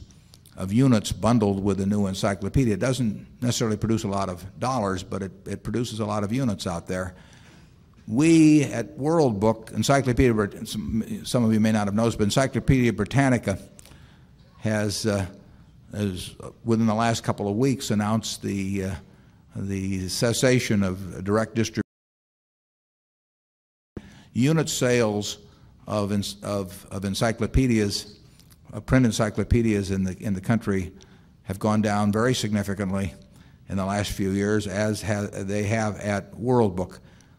Uh, we changed the, we are in the process of changing and have already changed in some parts of the country, the distribution system uh, because we are going to see what can be made to work, if anything, in the, in the, in the direct distribution. There are some indications that uh, we may be able to make money in that business, but with a different cost structure than before.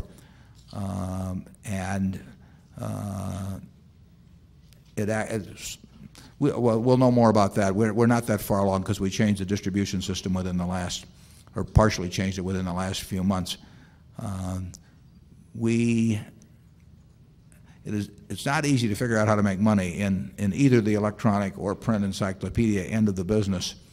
And we have some ideas in the electronic end that uh, uh, we'll, we'll know a lot more about in about um, six months or so, but I can't really, I don't want to go into any detail on those at present. Uh, I've got the electronic product myself. It's a first-class product. We've got ideas about how to make it an even better product, and we have taken a lot of costs out of uh, out of the print end of the business. We'll be putting some of those into the electronic end, but we've, we've taken a lot of costs out. It, it may well be that it'll be a workable business for us, even though it isn't for anybody else, but we'll, the, the jury's still out on that. Uh, uh, it is not the business it was five years ago, and uh, uh, I don't think it will be the business that it was five years ago because the, the world has changed in some ways on that. Uh, but we're, we will not sell World Book. That I can just, I'll state that unequivocally. We will not sell electronic World Book. We are in the business uh, to stay, but we are groping a bit uh, in terms of figuring out a configuration that uh, uh, will produce decent profits for us and, and sell a lot of World Books in the process. Charlie? Yeah, We don't have any way of avoiding declines in some of our businesses some of the time. Blue chip stamps uh, once sold stamps at the rate of $120 million a year. Now it's about $200,000 a year. So we, we, we lose some. We were in the windmill business many years ago.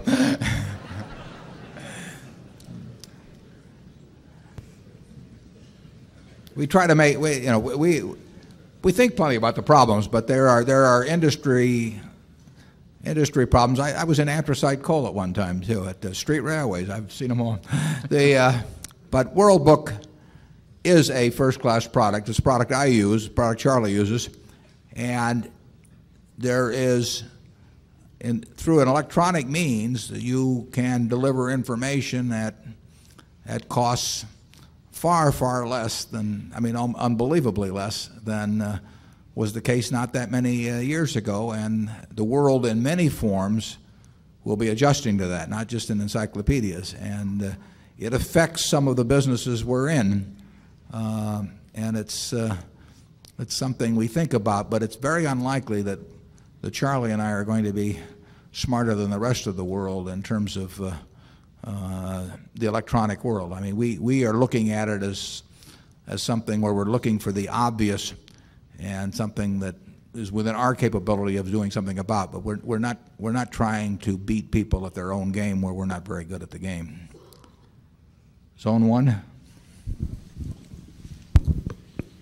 Mr. Buffett, Richard Charlton from Canada. One of the highlights of, good afternoon, Mr. Munger, also. one, one of the highlights for me in coming to the annual meeting for the past seven or eight years was the way that you dealt with the question that was inevitably asked by a new shareholder as to why you will not split your shares. I, I know how much it has meant to you to keep the shares trading in an exclusive way, and uh, you have been my mentor for the last 17 years, and I think that what you're doing in splitting these shares in order to protect the public and indirectly Berkshire shareholders, but mostly to protect the public of your uh, and Mr. Munger's tremendous integrity, and you're setting a fantastic example for corporate America, and I salute you, sir, and I thank you very much. Thank you. Thank you.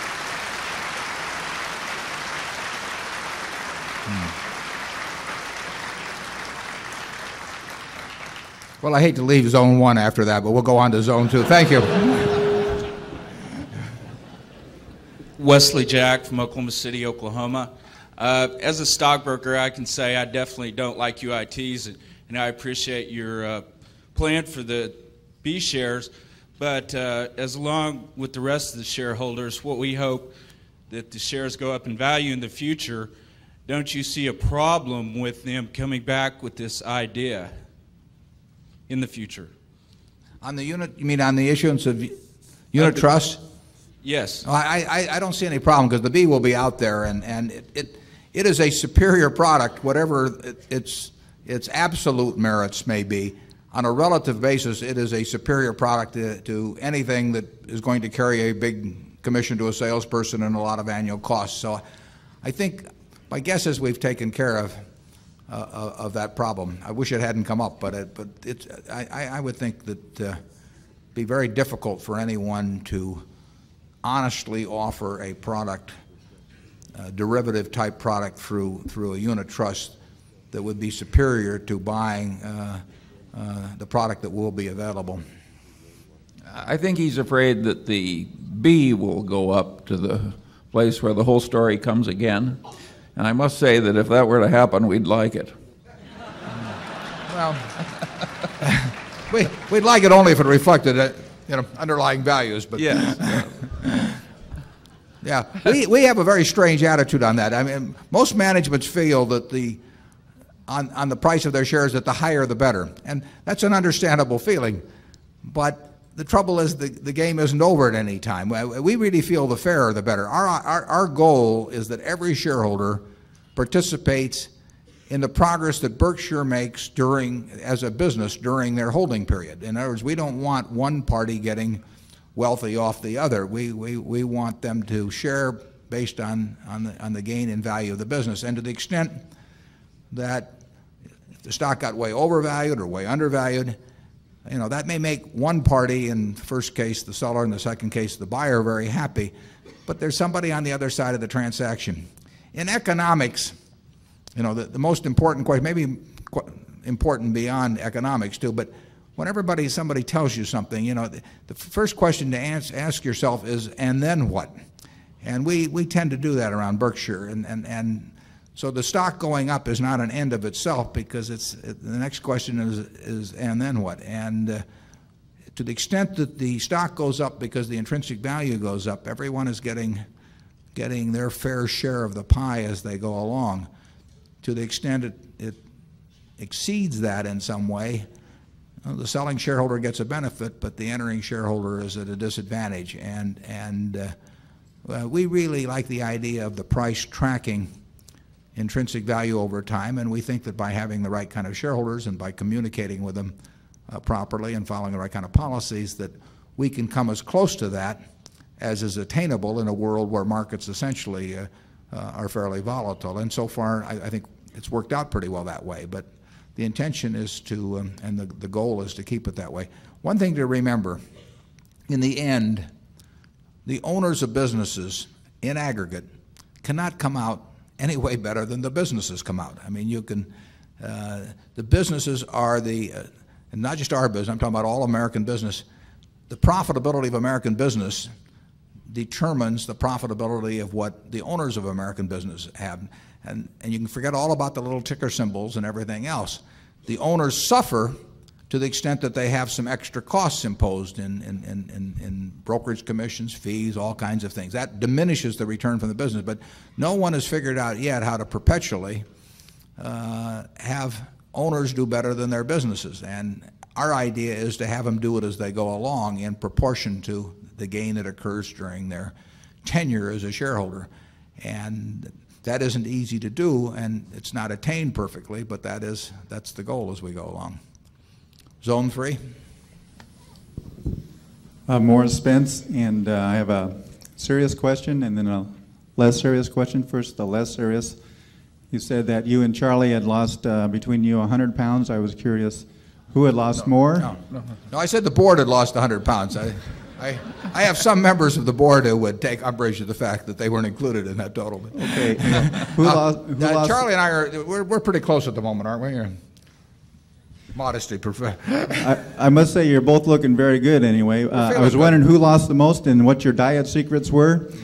And, and then the most, more serious question uh, was about float. You touched on this a little bit earlier, but um, you've often said that your insurance business is probably the most important business that you own.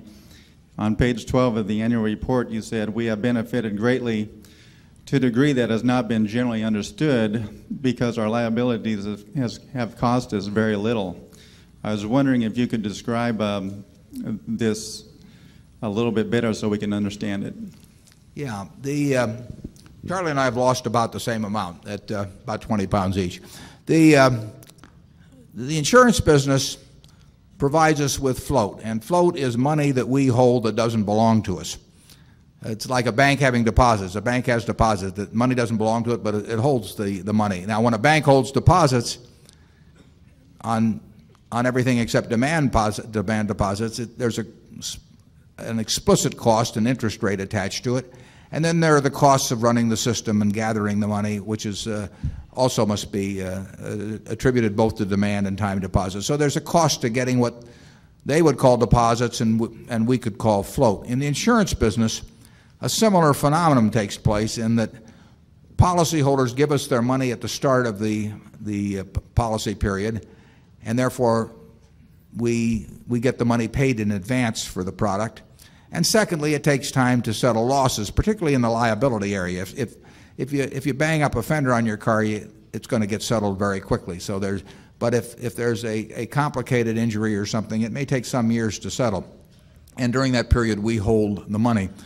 So we have, in effect, something that is tantamount to the deposits of a bank, but whereas the deposits of a bank, it's, it's quite easy to calculate the approximate costs. In the case of the float that the insurance company has, you don't really know what the cost of that float is until all your policies and losses, uh, your policies have expired and your losses have all been settled. Well, that's forever in, in some cases. So you're only making an estimate as you go along of what that float is, is costing.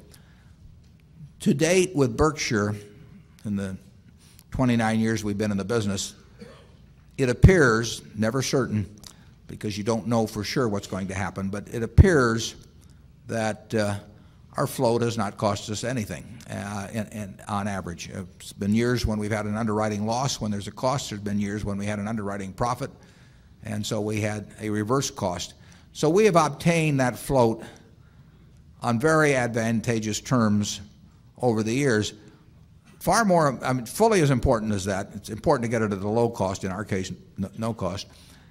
But the, the other important thing is that, is that we've grown it dramatically. And so we've gotten more and more money without having any cost attached to it. And, and if we still had our 16 or 7, 17 million, I guess, of float that we had in 1967, and it was no cost, it would be very nice, but 17 million of free money is worth something, but it's not worth a ton. Having 7 billion, if we can, if we can achieve that as free money, it's worth a lot of money. And th- that growth has not probably generally been appreciated fully in, in, in connection with Berkshire, nor has the, the interplay of how having zero cost money uh, in terms of affecting our, our gain in value over time. People have looked at, always looked at our asset side, but they haven't paid as much attention to the liability side. Charlie and I pay a lot of attention to that, and I mean, this, it's, it's not entirely an accident that, that, that the business is developed in this manner, and we have intentions of trying to make it to continue to develop in this manner and, and in that manner in the future. But we've got competitors out there too. Float per se is not a blessing. We can show you many insurance companies that thought it was wonderful to generate float, and they have lost so much money in underwriting that they'd be better off if they'd never heard of the insurance business. Um, but that, you know, that the job is to get it, get it in increasing quantities, but above all, get it cheap. And uh, that's what we work at. And you do that in the business through having some kind of competitive advantages. You won't do it just by having an ordinary insurance company. The ordinary insurance company is not a good business. Uh, we have it in certain respects uh, because of our attitude toward the business.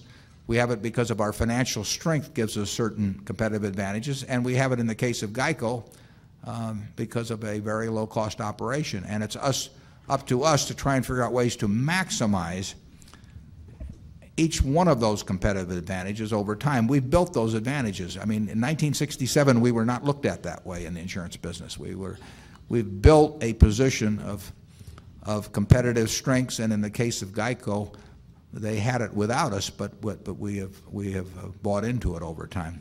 It's a very important asset, and you ought to pay a lot of attention over the years as to what is happening in, with that asset as to both growth and costs, and, uh, and that will aid you in calculating intrinsic value.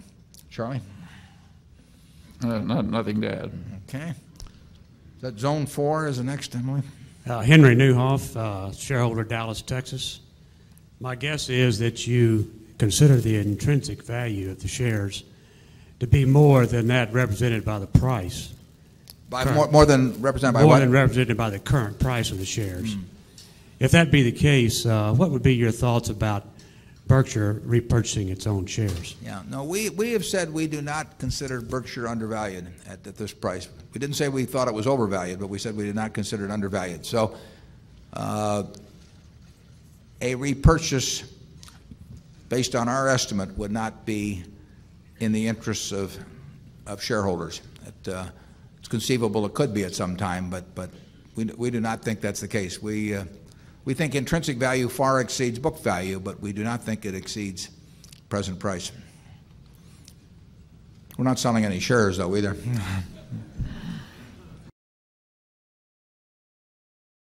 Zone 6.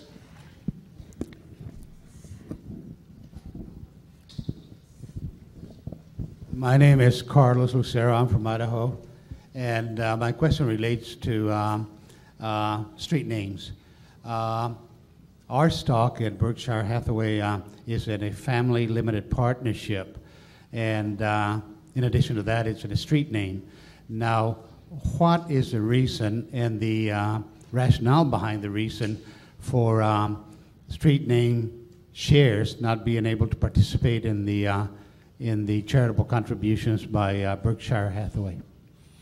Yeah, we submitted a request for ruling to the IRS, I don't know, 15 or so years ago in connection with the shareholder designated contribution program, and, and the ruling rece- we received specifies uh, record holders and not street name holders. Now, that doesn't mean that a different ruling might not be obtained, but frankly, when we get into the to the multitude of, of, of indirect holdings and the problems we have with those indirect holdings in other respects, I, I think it would be a bit of a nightmare uh, for us to attempt to get that program extended through into uh, into street name holders. It, I, I think the costs would, would far ex exceed the benefits, and I think that it is the situation that anybody with it in street name can move it into their own name if they want to. So I think with very small amount of effort on the part of an individual shareholder, it would offset an enormous uh, set of problems that we would encounter at, at Berkshire. We can handle the present system. We've got 12 people there, and they run the annual meeting, they make movies, they do all kinds of things. And uh, uh, it, it, would be, it would be very tough. And, uh, you know, if an extra 10,000 shares participated, it'd be $120,000 of contributions. I, I, I just don't think it would be worthwhile. Our ruling doesn't presently cover the subject uh, uh, in any event. It's something we've thought about. Charlie? Yeah, I think even if they changed the ruling, we wouldn't change the policy. Yeah, It, it would be administratively very difficult. Yeah.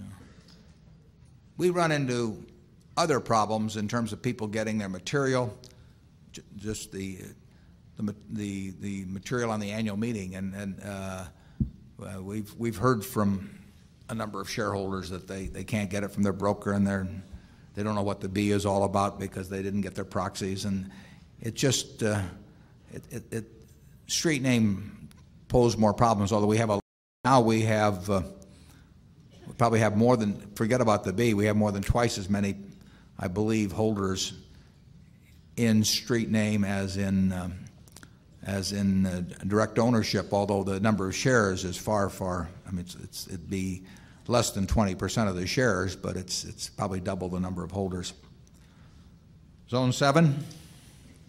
Good afternoon. My name is Bill Guerra. I'm from the San Francisco Bay Area. I've owned your shares for many years and appreciate the good job you've done.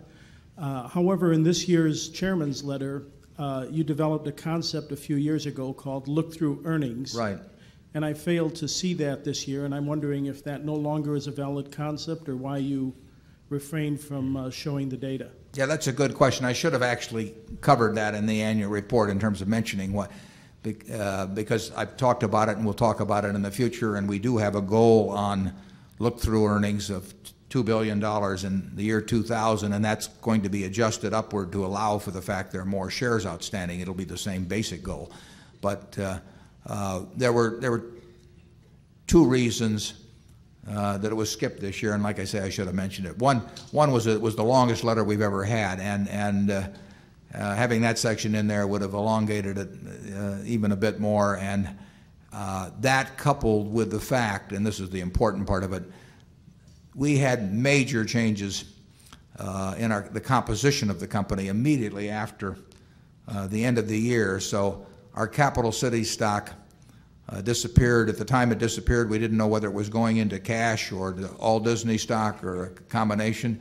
We had the acquisition of the other half of Geico, or even now the accounting treatment isn't clear. And I felt that the look-through earnings last year were fine, but I felt that by the time I got through explaining all of the adjustments you would have to make for the transactions then pending, that adding it to the to already the longest letter I've written would have uh, would have slowed things down a lot and not and not been particularly helpful. It will be back in uh, this year, this upcoming report and, and and future reports because it's a very important concept and it's it's something that we're focused on. It's just that last year's number would have it would have been a mess by the time I got through trying to explain it. Uh, you know, I normally the, the accounting stuff I know puts a lot of you to sleep, but believe me, it isn't so much fun writing it either. uh, so I skipped it this year. Uh, we'll have it next year, and the, the the number would have been okay last year, but there would have been a lot of asterisks attached. Uh, zone eight, please. Yes, Mr. Buffett, good morning. My name is Ed Wolzak from New York. I'm a student and admirer of your investment philosophy. I have a question. Um, in determining a company's intrinsic value, you seem to write or indicate that you project out a company's owner earnings for a number of years and then discount that back by prevailing rates. My question is how much of a premium, if any, to prevailing risk free rates do you demand when you discount back the owner earnings of a company? Or stated differently, for example, today with long rates at about 7%, if you did the same exercise with Coca Cola, at what rate of interest would you discount back their owner earnings? Yeah, we, we get asked that question a lot, and we've answered it to some extent in past annual reports about what discount rate to use. We basically think in terms of the long-term uh, government rate, and uh, uh, there may be times uh, when in a very we don't because we don't, we don't think we're any good at predicting interest rates, but probably in times of very what would seem like very low rates, we might use a little higher rate. But we don't put the risk factor in per se because essentially the purity of the idea is that you're discounting future cash, and it doesn't make any difference whether cash comes from a risky business or a safe business, uh, so-called safe business. So the, the, the, the, the value of the cash delivered by a water company, uh, which is going to be around for 100 years, is not different than the value of the cash derived from some high-tech company, if, if any, um, that uh, you might be looking at. Uh, it may be harder for you to make the estimate, uh, and you you may therefore want a bigger discount when you get all through with the calculation, but up to the point where you decide what you're willing to pay. You may decide you can't estimate it at all. I mean, that's what happens with us, with most companies. But we believe in using uh, Uh, the a, a, a, government bond type interest rate. We believe in trying to stick with businesses that where we think we can see the future reasonably well. You never see it perfectly, obviously, but where we think we have a reasonable handle on it. And we would differentiate to some extent. We don't want to go below a certain threshold of understanding, so we want to stick with businesses we think we understand quite well and not try to have the whole panoply with all different kinds of risk rates because frankly we think that'd just be playing games with numbers. I mean, we, I don't think you can stick something numbers on a on a highly speculative business where the whole industry is going to change in five years, and and have them mean anything when you get through. If you say I'm going to stick an extra six percent in on on the interest rate to allow for the fact. I, I tend to think that's kind of nonsense. I mean, it may look mathematical, but it's but it's it's it's mathematical gibberish in my view. You better just stick with businesses that you can understand use the government bond rate, and when you can buy them something you understand well at a significant discount, then you should start getting excited. Charlie?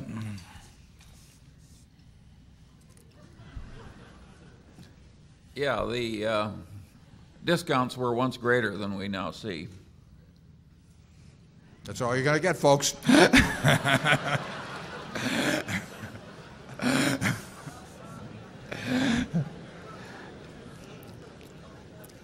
Zone one.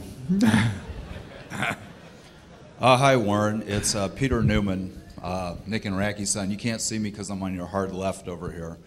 Um, and by the way, Racky says to send her love to you Great. and Susie. Um, I'm going to take a cue from uh, something that the guy who asked the questions about the World Book.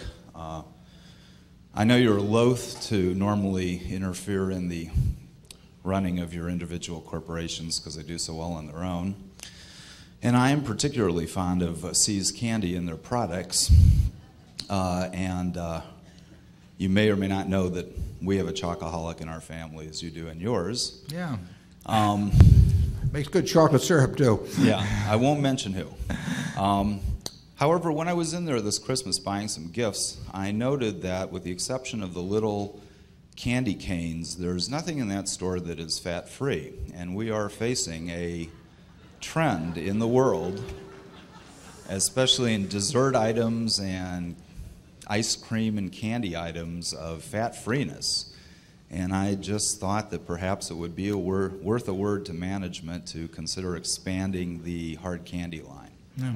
Well, we look at a lot of things. It, it, one of the problems, as you probably know, for example, in using aspartame, is it doesn't it doesn't interact well with heat, and uh, uh, so that's been sort of tough. Now, Charlie and I have kept getting our regular boxes of candy during this weight loss program, and we've devoured them. And candy, uh, you know, it, it's maybe a, on average 100 and uh, depends on whether it's a, a sugared product or not. But to take the lollipop, it'd be about 100, 110 calories per ounce. But there's that's one and a half or one one and a quarter lollipops or something like that. It, most things are you know, in that 100 per ounce to 150 per ounce range. So the candy is not is not a specific uh, uh, no-no. Uh, if we can find something that the customer likes that uh, uh, makes them think they're getting skinnier by eating it, uh, you know, that will be a breakthrough, and, we'll, and we look forward to it. And we test all the, we test everything that comes along. I can assure you.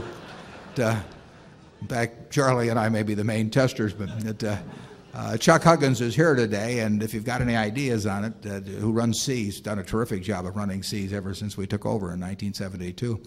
Uh, he'd appreciate ideas, but we're, we are looking for things that appeal to the consumer, that, uh, that taste good, and that uh, uh, they'll go for. I mean, just as is, you know, the Coca-Cola company in terms of, of, of carbonated soft drinks. So it, it's, it's, it's a constant subject, uh, and you know there were high hopes on aspartame originally, but it it just hasn't panned out in terms of candy. And I read a few articles about the uh, the fat-free stuff. Um, uh, well, I, it should, should be the fat substitute, which didn't get me too excited about trying it, but uh, I'm not sure whether some of you read those articles or not. Uh, we'll keep looking, Peter. I appreciate it. Zone two. Good morning, Mr. Buffett and Mr. Munger. As an aspiring shareholder, I'm very happy and proud to be here. Uh, maybe I can encourage Mr. Munger to uh, respond to my question this morning. In regards to your uh, purchase of the other half of Geico, would you comment on your reasoning behind paying the premium above market value and why you instead did not uh, purchase shares in the open market?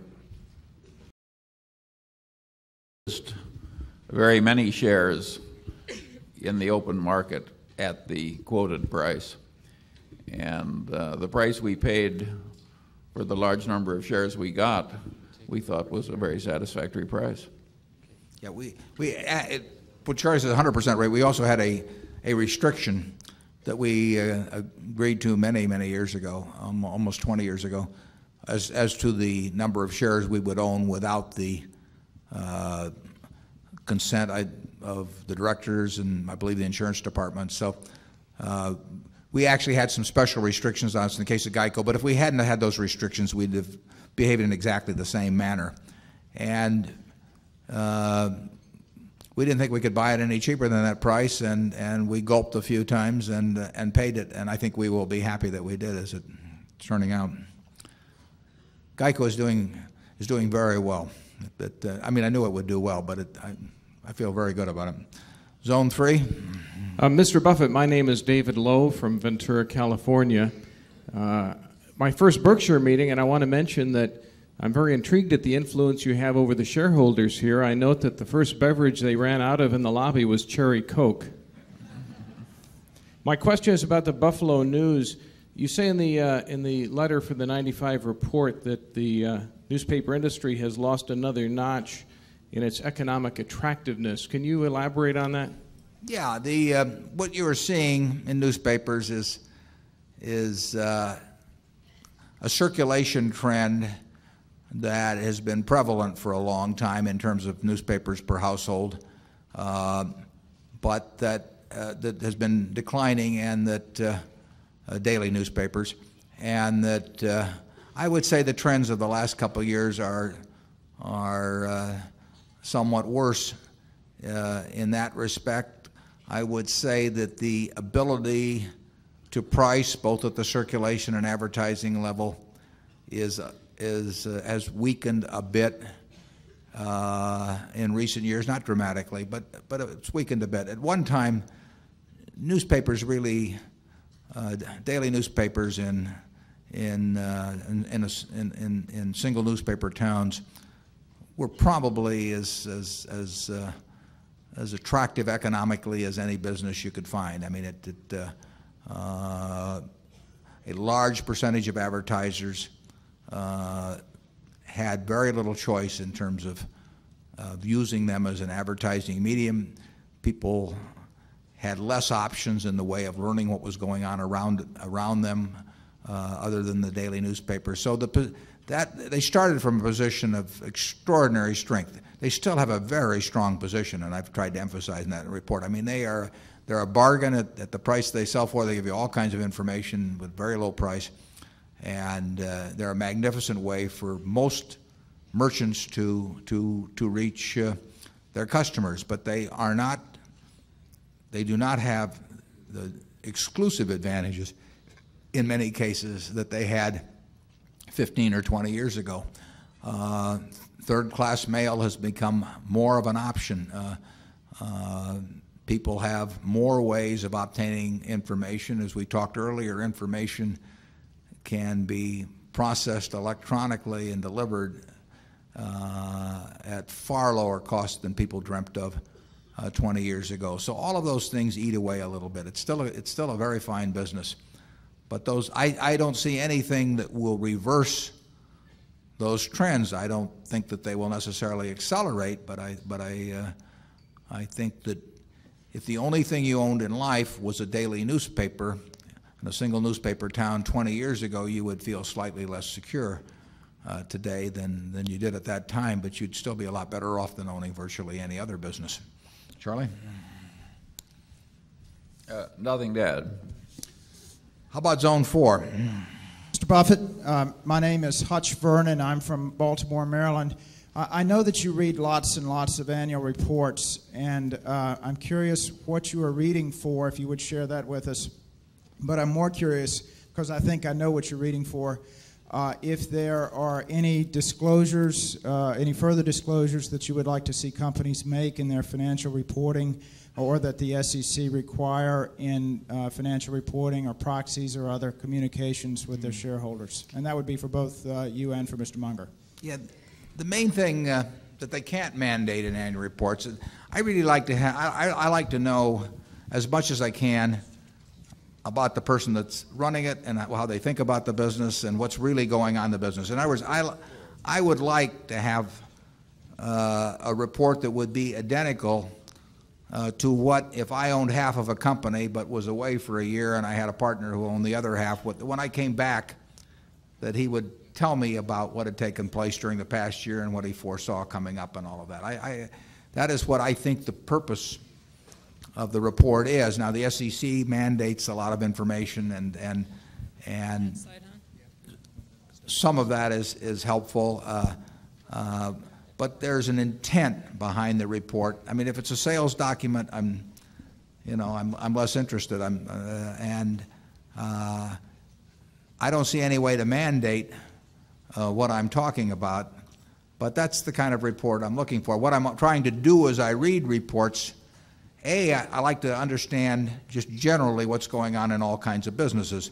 If we own stock in in a company in an industry and there are eight other companies that are in the same industry, I, I want to own or be on the mailing list for the reports for the other eight because I can't understand how my company is doing unless I understand what the other eight are doing. I, I, I want to have the perspective of, in terms of market share or what's going on in the business or their margins or the trend of margins or all kinds of things that I can't get unless I know. I can't be an intelligent owner of a business unless I know what all the other businesses in that in that industry are doing. And so I try to get that information out of a report. If I'm thinking about investing in a specific company, I try to size up their business and the people that, that, that, are, that, are, that are running it. And over the years, I, uh, I, found uh, reading a lot of reports to be quite useful in terms of making business decisions at, at Berkshire. If we own a whole of a business, I want to own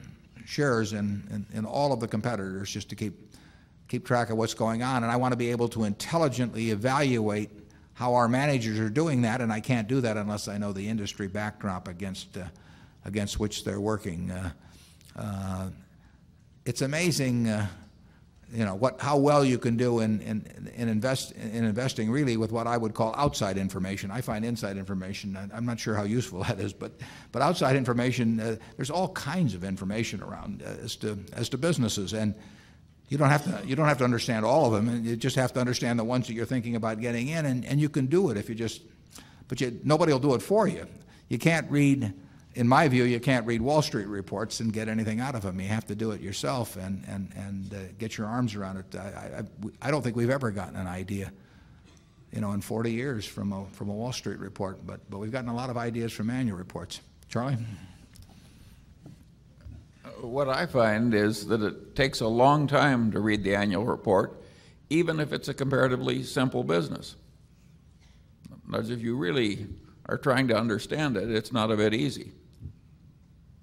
Yeah, I would say that on average in a business we're really interested in, even though we know what to skip to some extent, what to read, I mean, it, it's going to be 45 minutes or an hour on a report, and if there are six or eight companies in the industry, that's going to be six or eight hours perhaps, and, and then there are quarterlies and a lot of other. I mean, it, the way you learn about businesses is by absorbing information about them, thinking it, deciding what counts and what doesn't count, relating one thing to another, and uh, you know, that's, that's the job. At, uh, uh, and you can't get that by looking at a bunch of little numbers on a chart bobbing up and down about a, you know, or, or, or, or reading uh, you know, market commentary and periodicals or anything of the sort. That just won't do it. it uh, you've got to understand the businesses. That's where it all begins and ends. Zone 5. Mr. Buffett, uh, my name is Hank Strickland. I'm from Fairfax, Virginia, which, if it were a city, would be the 10th largest in the United States. I'm here as a stockholder, and my daughter, who's also my broker, is here with me. We were also out there Friday night when we watched you warming up for the beginning of the, the ball game, and we uh, we noted that you didn't drop the ball. You seemed to be able to get it to the guy that was warming you up. We noticed your uh, first pitch, which I had difficulty characterizing as either being a pass ball or a wild pitch. It was a premature sinker, actually. very, very hard to hit, I might add. and then you uh, moved sprightly into the stands, uh, did a lot of picture taking, photo opportunities, signed autographs, vaulted over a rail or two, and uh, we noted with great uh, enthusiasm your fitness. Now, that all having been said, many people would characterize Berkshire as a one man company, with all due respect to Charlie. And many of us in this audience here, I'm sure, are retired or semi retired. It's not unthinkable that perhaps you might want to retire, or for good God's it's, it's unthinkable. Unthinkable. I, I, I, don't want that one to go by. or for or for something or something worse could happen. Mm. And uh, for those that, that would us, be the worst. I, I think. That, well, I, I, think death would be second. I, have, uh, I could I could think of some things some of us might want to do to protect our sizable investments. Say, having owned Berkshire since Blue, stamp, blue chip stamp days. But anyway, uh, we could put in a stop order, might take out an insurance policy. We might ask Charlie to masquerade as Warren after you moved on. Those don't seem like very attractive options. I'm very serious now. Yeah. How would you respond to the question of a stockholder that's really concerned about Berkshire being a one-man show? Yeah, well, Berkshire is not a one-man show. It's a, it's a, it's a two-man show in terms of capital allocation. There's no question about that at present. But it's, it's, it's run by many managers uh, uh, that are doing an outstanding job and that uh, don't need any guidance from, from Charlie or, or, or me as they go along.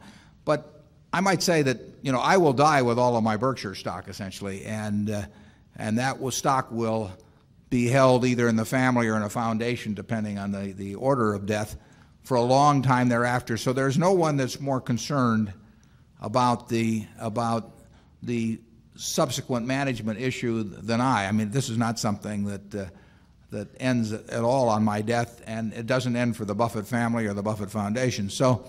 Uh, it, it's a subject that, that, uh, that Charlie and I both thought about. The most likely situation, you got to get away from the idea that it's a one man show because right now we've got 33,000 people uh, working for Berkshire uh, out there, you know, as we speak. And I'm sitting around, you know, watching movies about myself or something. I mean, you can you can see how vital I am to the place. The uh, so the the but the question and, and the, other, the other thing we do besides allocate capital is we do identify these managers and, and, and hopefully we make it attractive for them to stay and work for Berkshire. But that, you know, that doesn't require 150 IQ or anything to do that. It, it does require a certain sensitivity to why people want to get up in the morning and do what they do. And when, when I'm not around, uh, the, the logical, at some point, depends on exactly when it happens, but uh, Charlie's a little older than I am, and uh, it's likely that, that it will be broken into a into a two-person function again, but not exactly the way Charlie and I function, and that, and that is that there will be uh, someone in charge of investments and capital allocation. I mentioned Lou Simpson's position because uh, he is younger than I am uh, in, in, the annual report, and then someone in charge of uh, of operations, and we have that person in the organization now. Now, I don't know what the situation will be when I die because it could be in 20 minutes or it could be in 20 years. And, and when that, so I, I can't specifically name the individuals. We have the individuals now for both those functions. We'll have the individuals for the same functions 20 years from now. I don't know, I don't know whether they'll be the same people. Uh, but it's a quite a logical way to run the business. Geico was run that way and still is run that way. uh, and has been for some years. It's always struck me as terribly illogical the way property casualty insurance companies are run because they've been dominated by the underwriting side of the business, and here they have this important investment side. But it's always been virtually every company has been subservient to the underwriting. And Geico very logically set up a co CEO arrangement some years back where uh, originally Bill Snyder and before that, but, but Tony Nicely ran the underwriting end of the business and, and uh, Lou Simpson ran the investment side. And those are two very different functions. Same person logically doesn't fit both functions in most cases. I mean, it's a rarity when, when, the, when the same person happens to hit for both functions.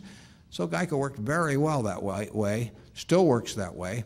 Lou runs investments, Tony runs underwriting, and Berkshire, slightly different. It's, it's a variant on it, but essentially at, some, at Berkshire headquarters you need someone overseeing uh, and not meddling in them too much, but making sure you've got the right manager uh, and, and you're, you're treating them fairly. You need someone on the operating side, you need someone on the investment and capital allocation side. We've got those people now. Uh, and we'll have them, you know, whenever it happens too. But that's the that that is the structure, and we've got some very good businesses. And you know, nobody's buying See's candy because they think I'm sitting in some office in Omaha, and no one's buying a Geico insurance policy because you know the my name is there as chairman or CEO. The businesses are marvelous businesses. They'll continue very well. And there will be a capital allocation problem then, just like there is now, and there will be the problem of keeping good managers in place and treating them fairly, and that's a solvable problem. So that's the future as, as seen from Kiewit Plaza. Charlie? Yes, uh, if you just run your mind through all the assets, I think you will quickly decide that there are large momentums in place that would do very well without us. Uh, I mean, is Coca-Cola going to suddenly stop selling because some manager's dead at Berkshire Hathaway. You know, are the people going to stop using Gillette razor blades? Uh, is Geico suddenly going to stop being intelligently run? Are, is the Nebraska Furniture Mart going to try any less hard? So the existing assets, you can argue, have been lovingly put together so as not to require continuing intelligence at headquarters. And, and what there would be a disadvantage in that I think would be unreasonable to expect that a successor would be as good at making new investments as Warren has been in the past. Well, that's just too damn bad.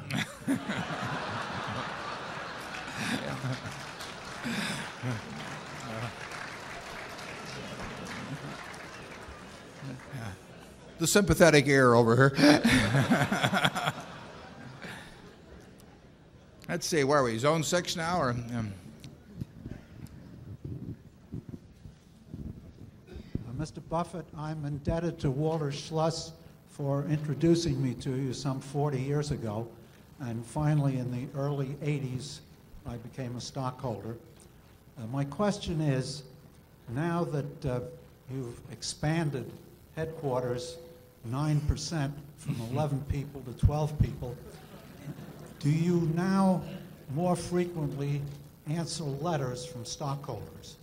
Uh, as a specific, uh, had you looked at my letter from January 1986?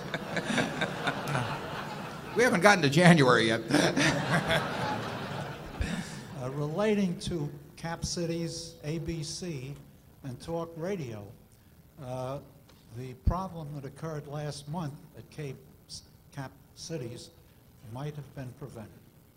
You should, you should get a form letter from us, but the, uh, we do not, A, we do not get into the act, activities of our investee companies. I mean, it, it, if, if, people are unhappy about Coca-Cola or Gillette, and they shouldn't be, but if they, if they happen to be, they, they should talk to the companies themselves. I don't, I don't interject myself into the, into the management or operations of the investee companies. In terms of questions about Berkshire, I put in the annual report a few years back, just running Berkshire takes up a, a, fair amount of time in, in, in, terms of keeping track of a lot of businesses and doesn't need to take up as much time as it does with me, but I, I enjoy it. Uh, but the, I feel that the annual report, the annual meeting, are the time to take up everything on shareholders' minds. And so I don't, I don't answer one-on-one questions. I get all kinds of letters. They want car- career guidance. They want advice on their business. I mean, there's a million letters that come in, and and it, it would really, it would really be, uh, uh, it would take a significant amount of time that otherwise would be spent on Berkshire to reply to that sort of thing. I may note them in terms of what I address in subsequent annual reports, but but the annual meeting and the annual report, I, I feel, are the best ways to communicate with shareholders, and I and I and I really don't don't do it the rest of the year. Although you you will get some form of reply, or you should get some form of reply on it. Thank Thanks. It's it's it's it's noon now, and I'd like to give everybody a chance to to uh, uh, visit our other stores and everything. But we will we will be back here at 12:15, and uh, all of you in the outside, the overflow rooms, can come join us in the main room, and we'll just continue these questions at that time. Thank you.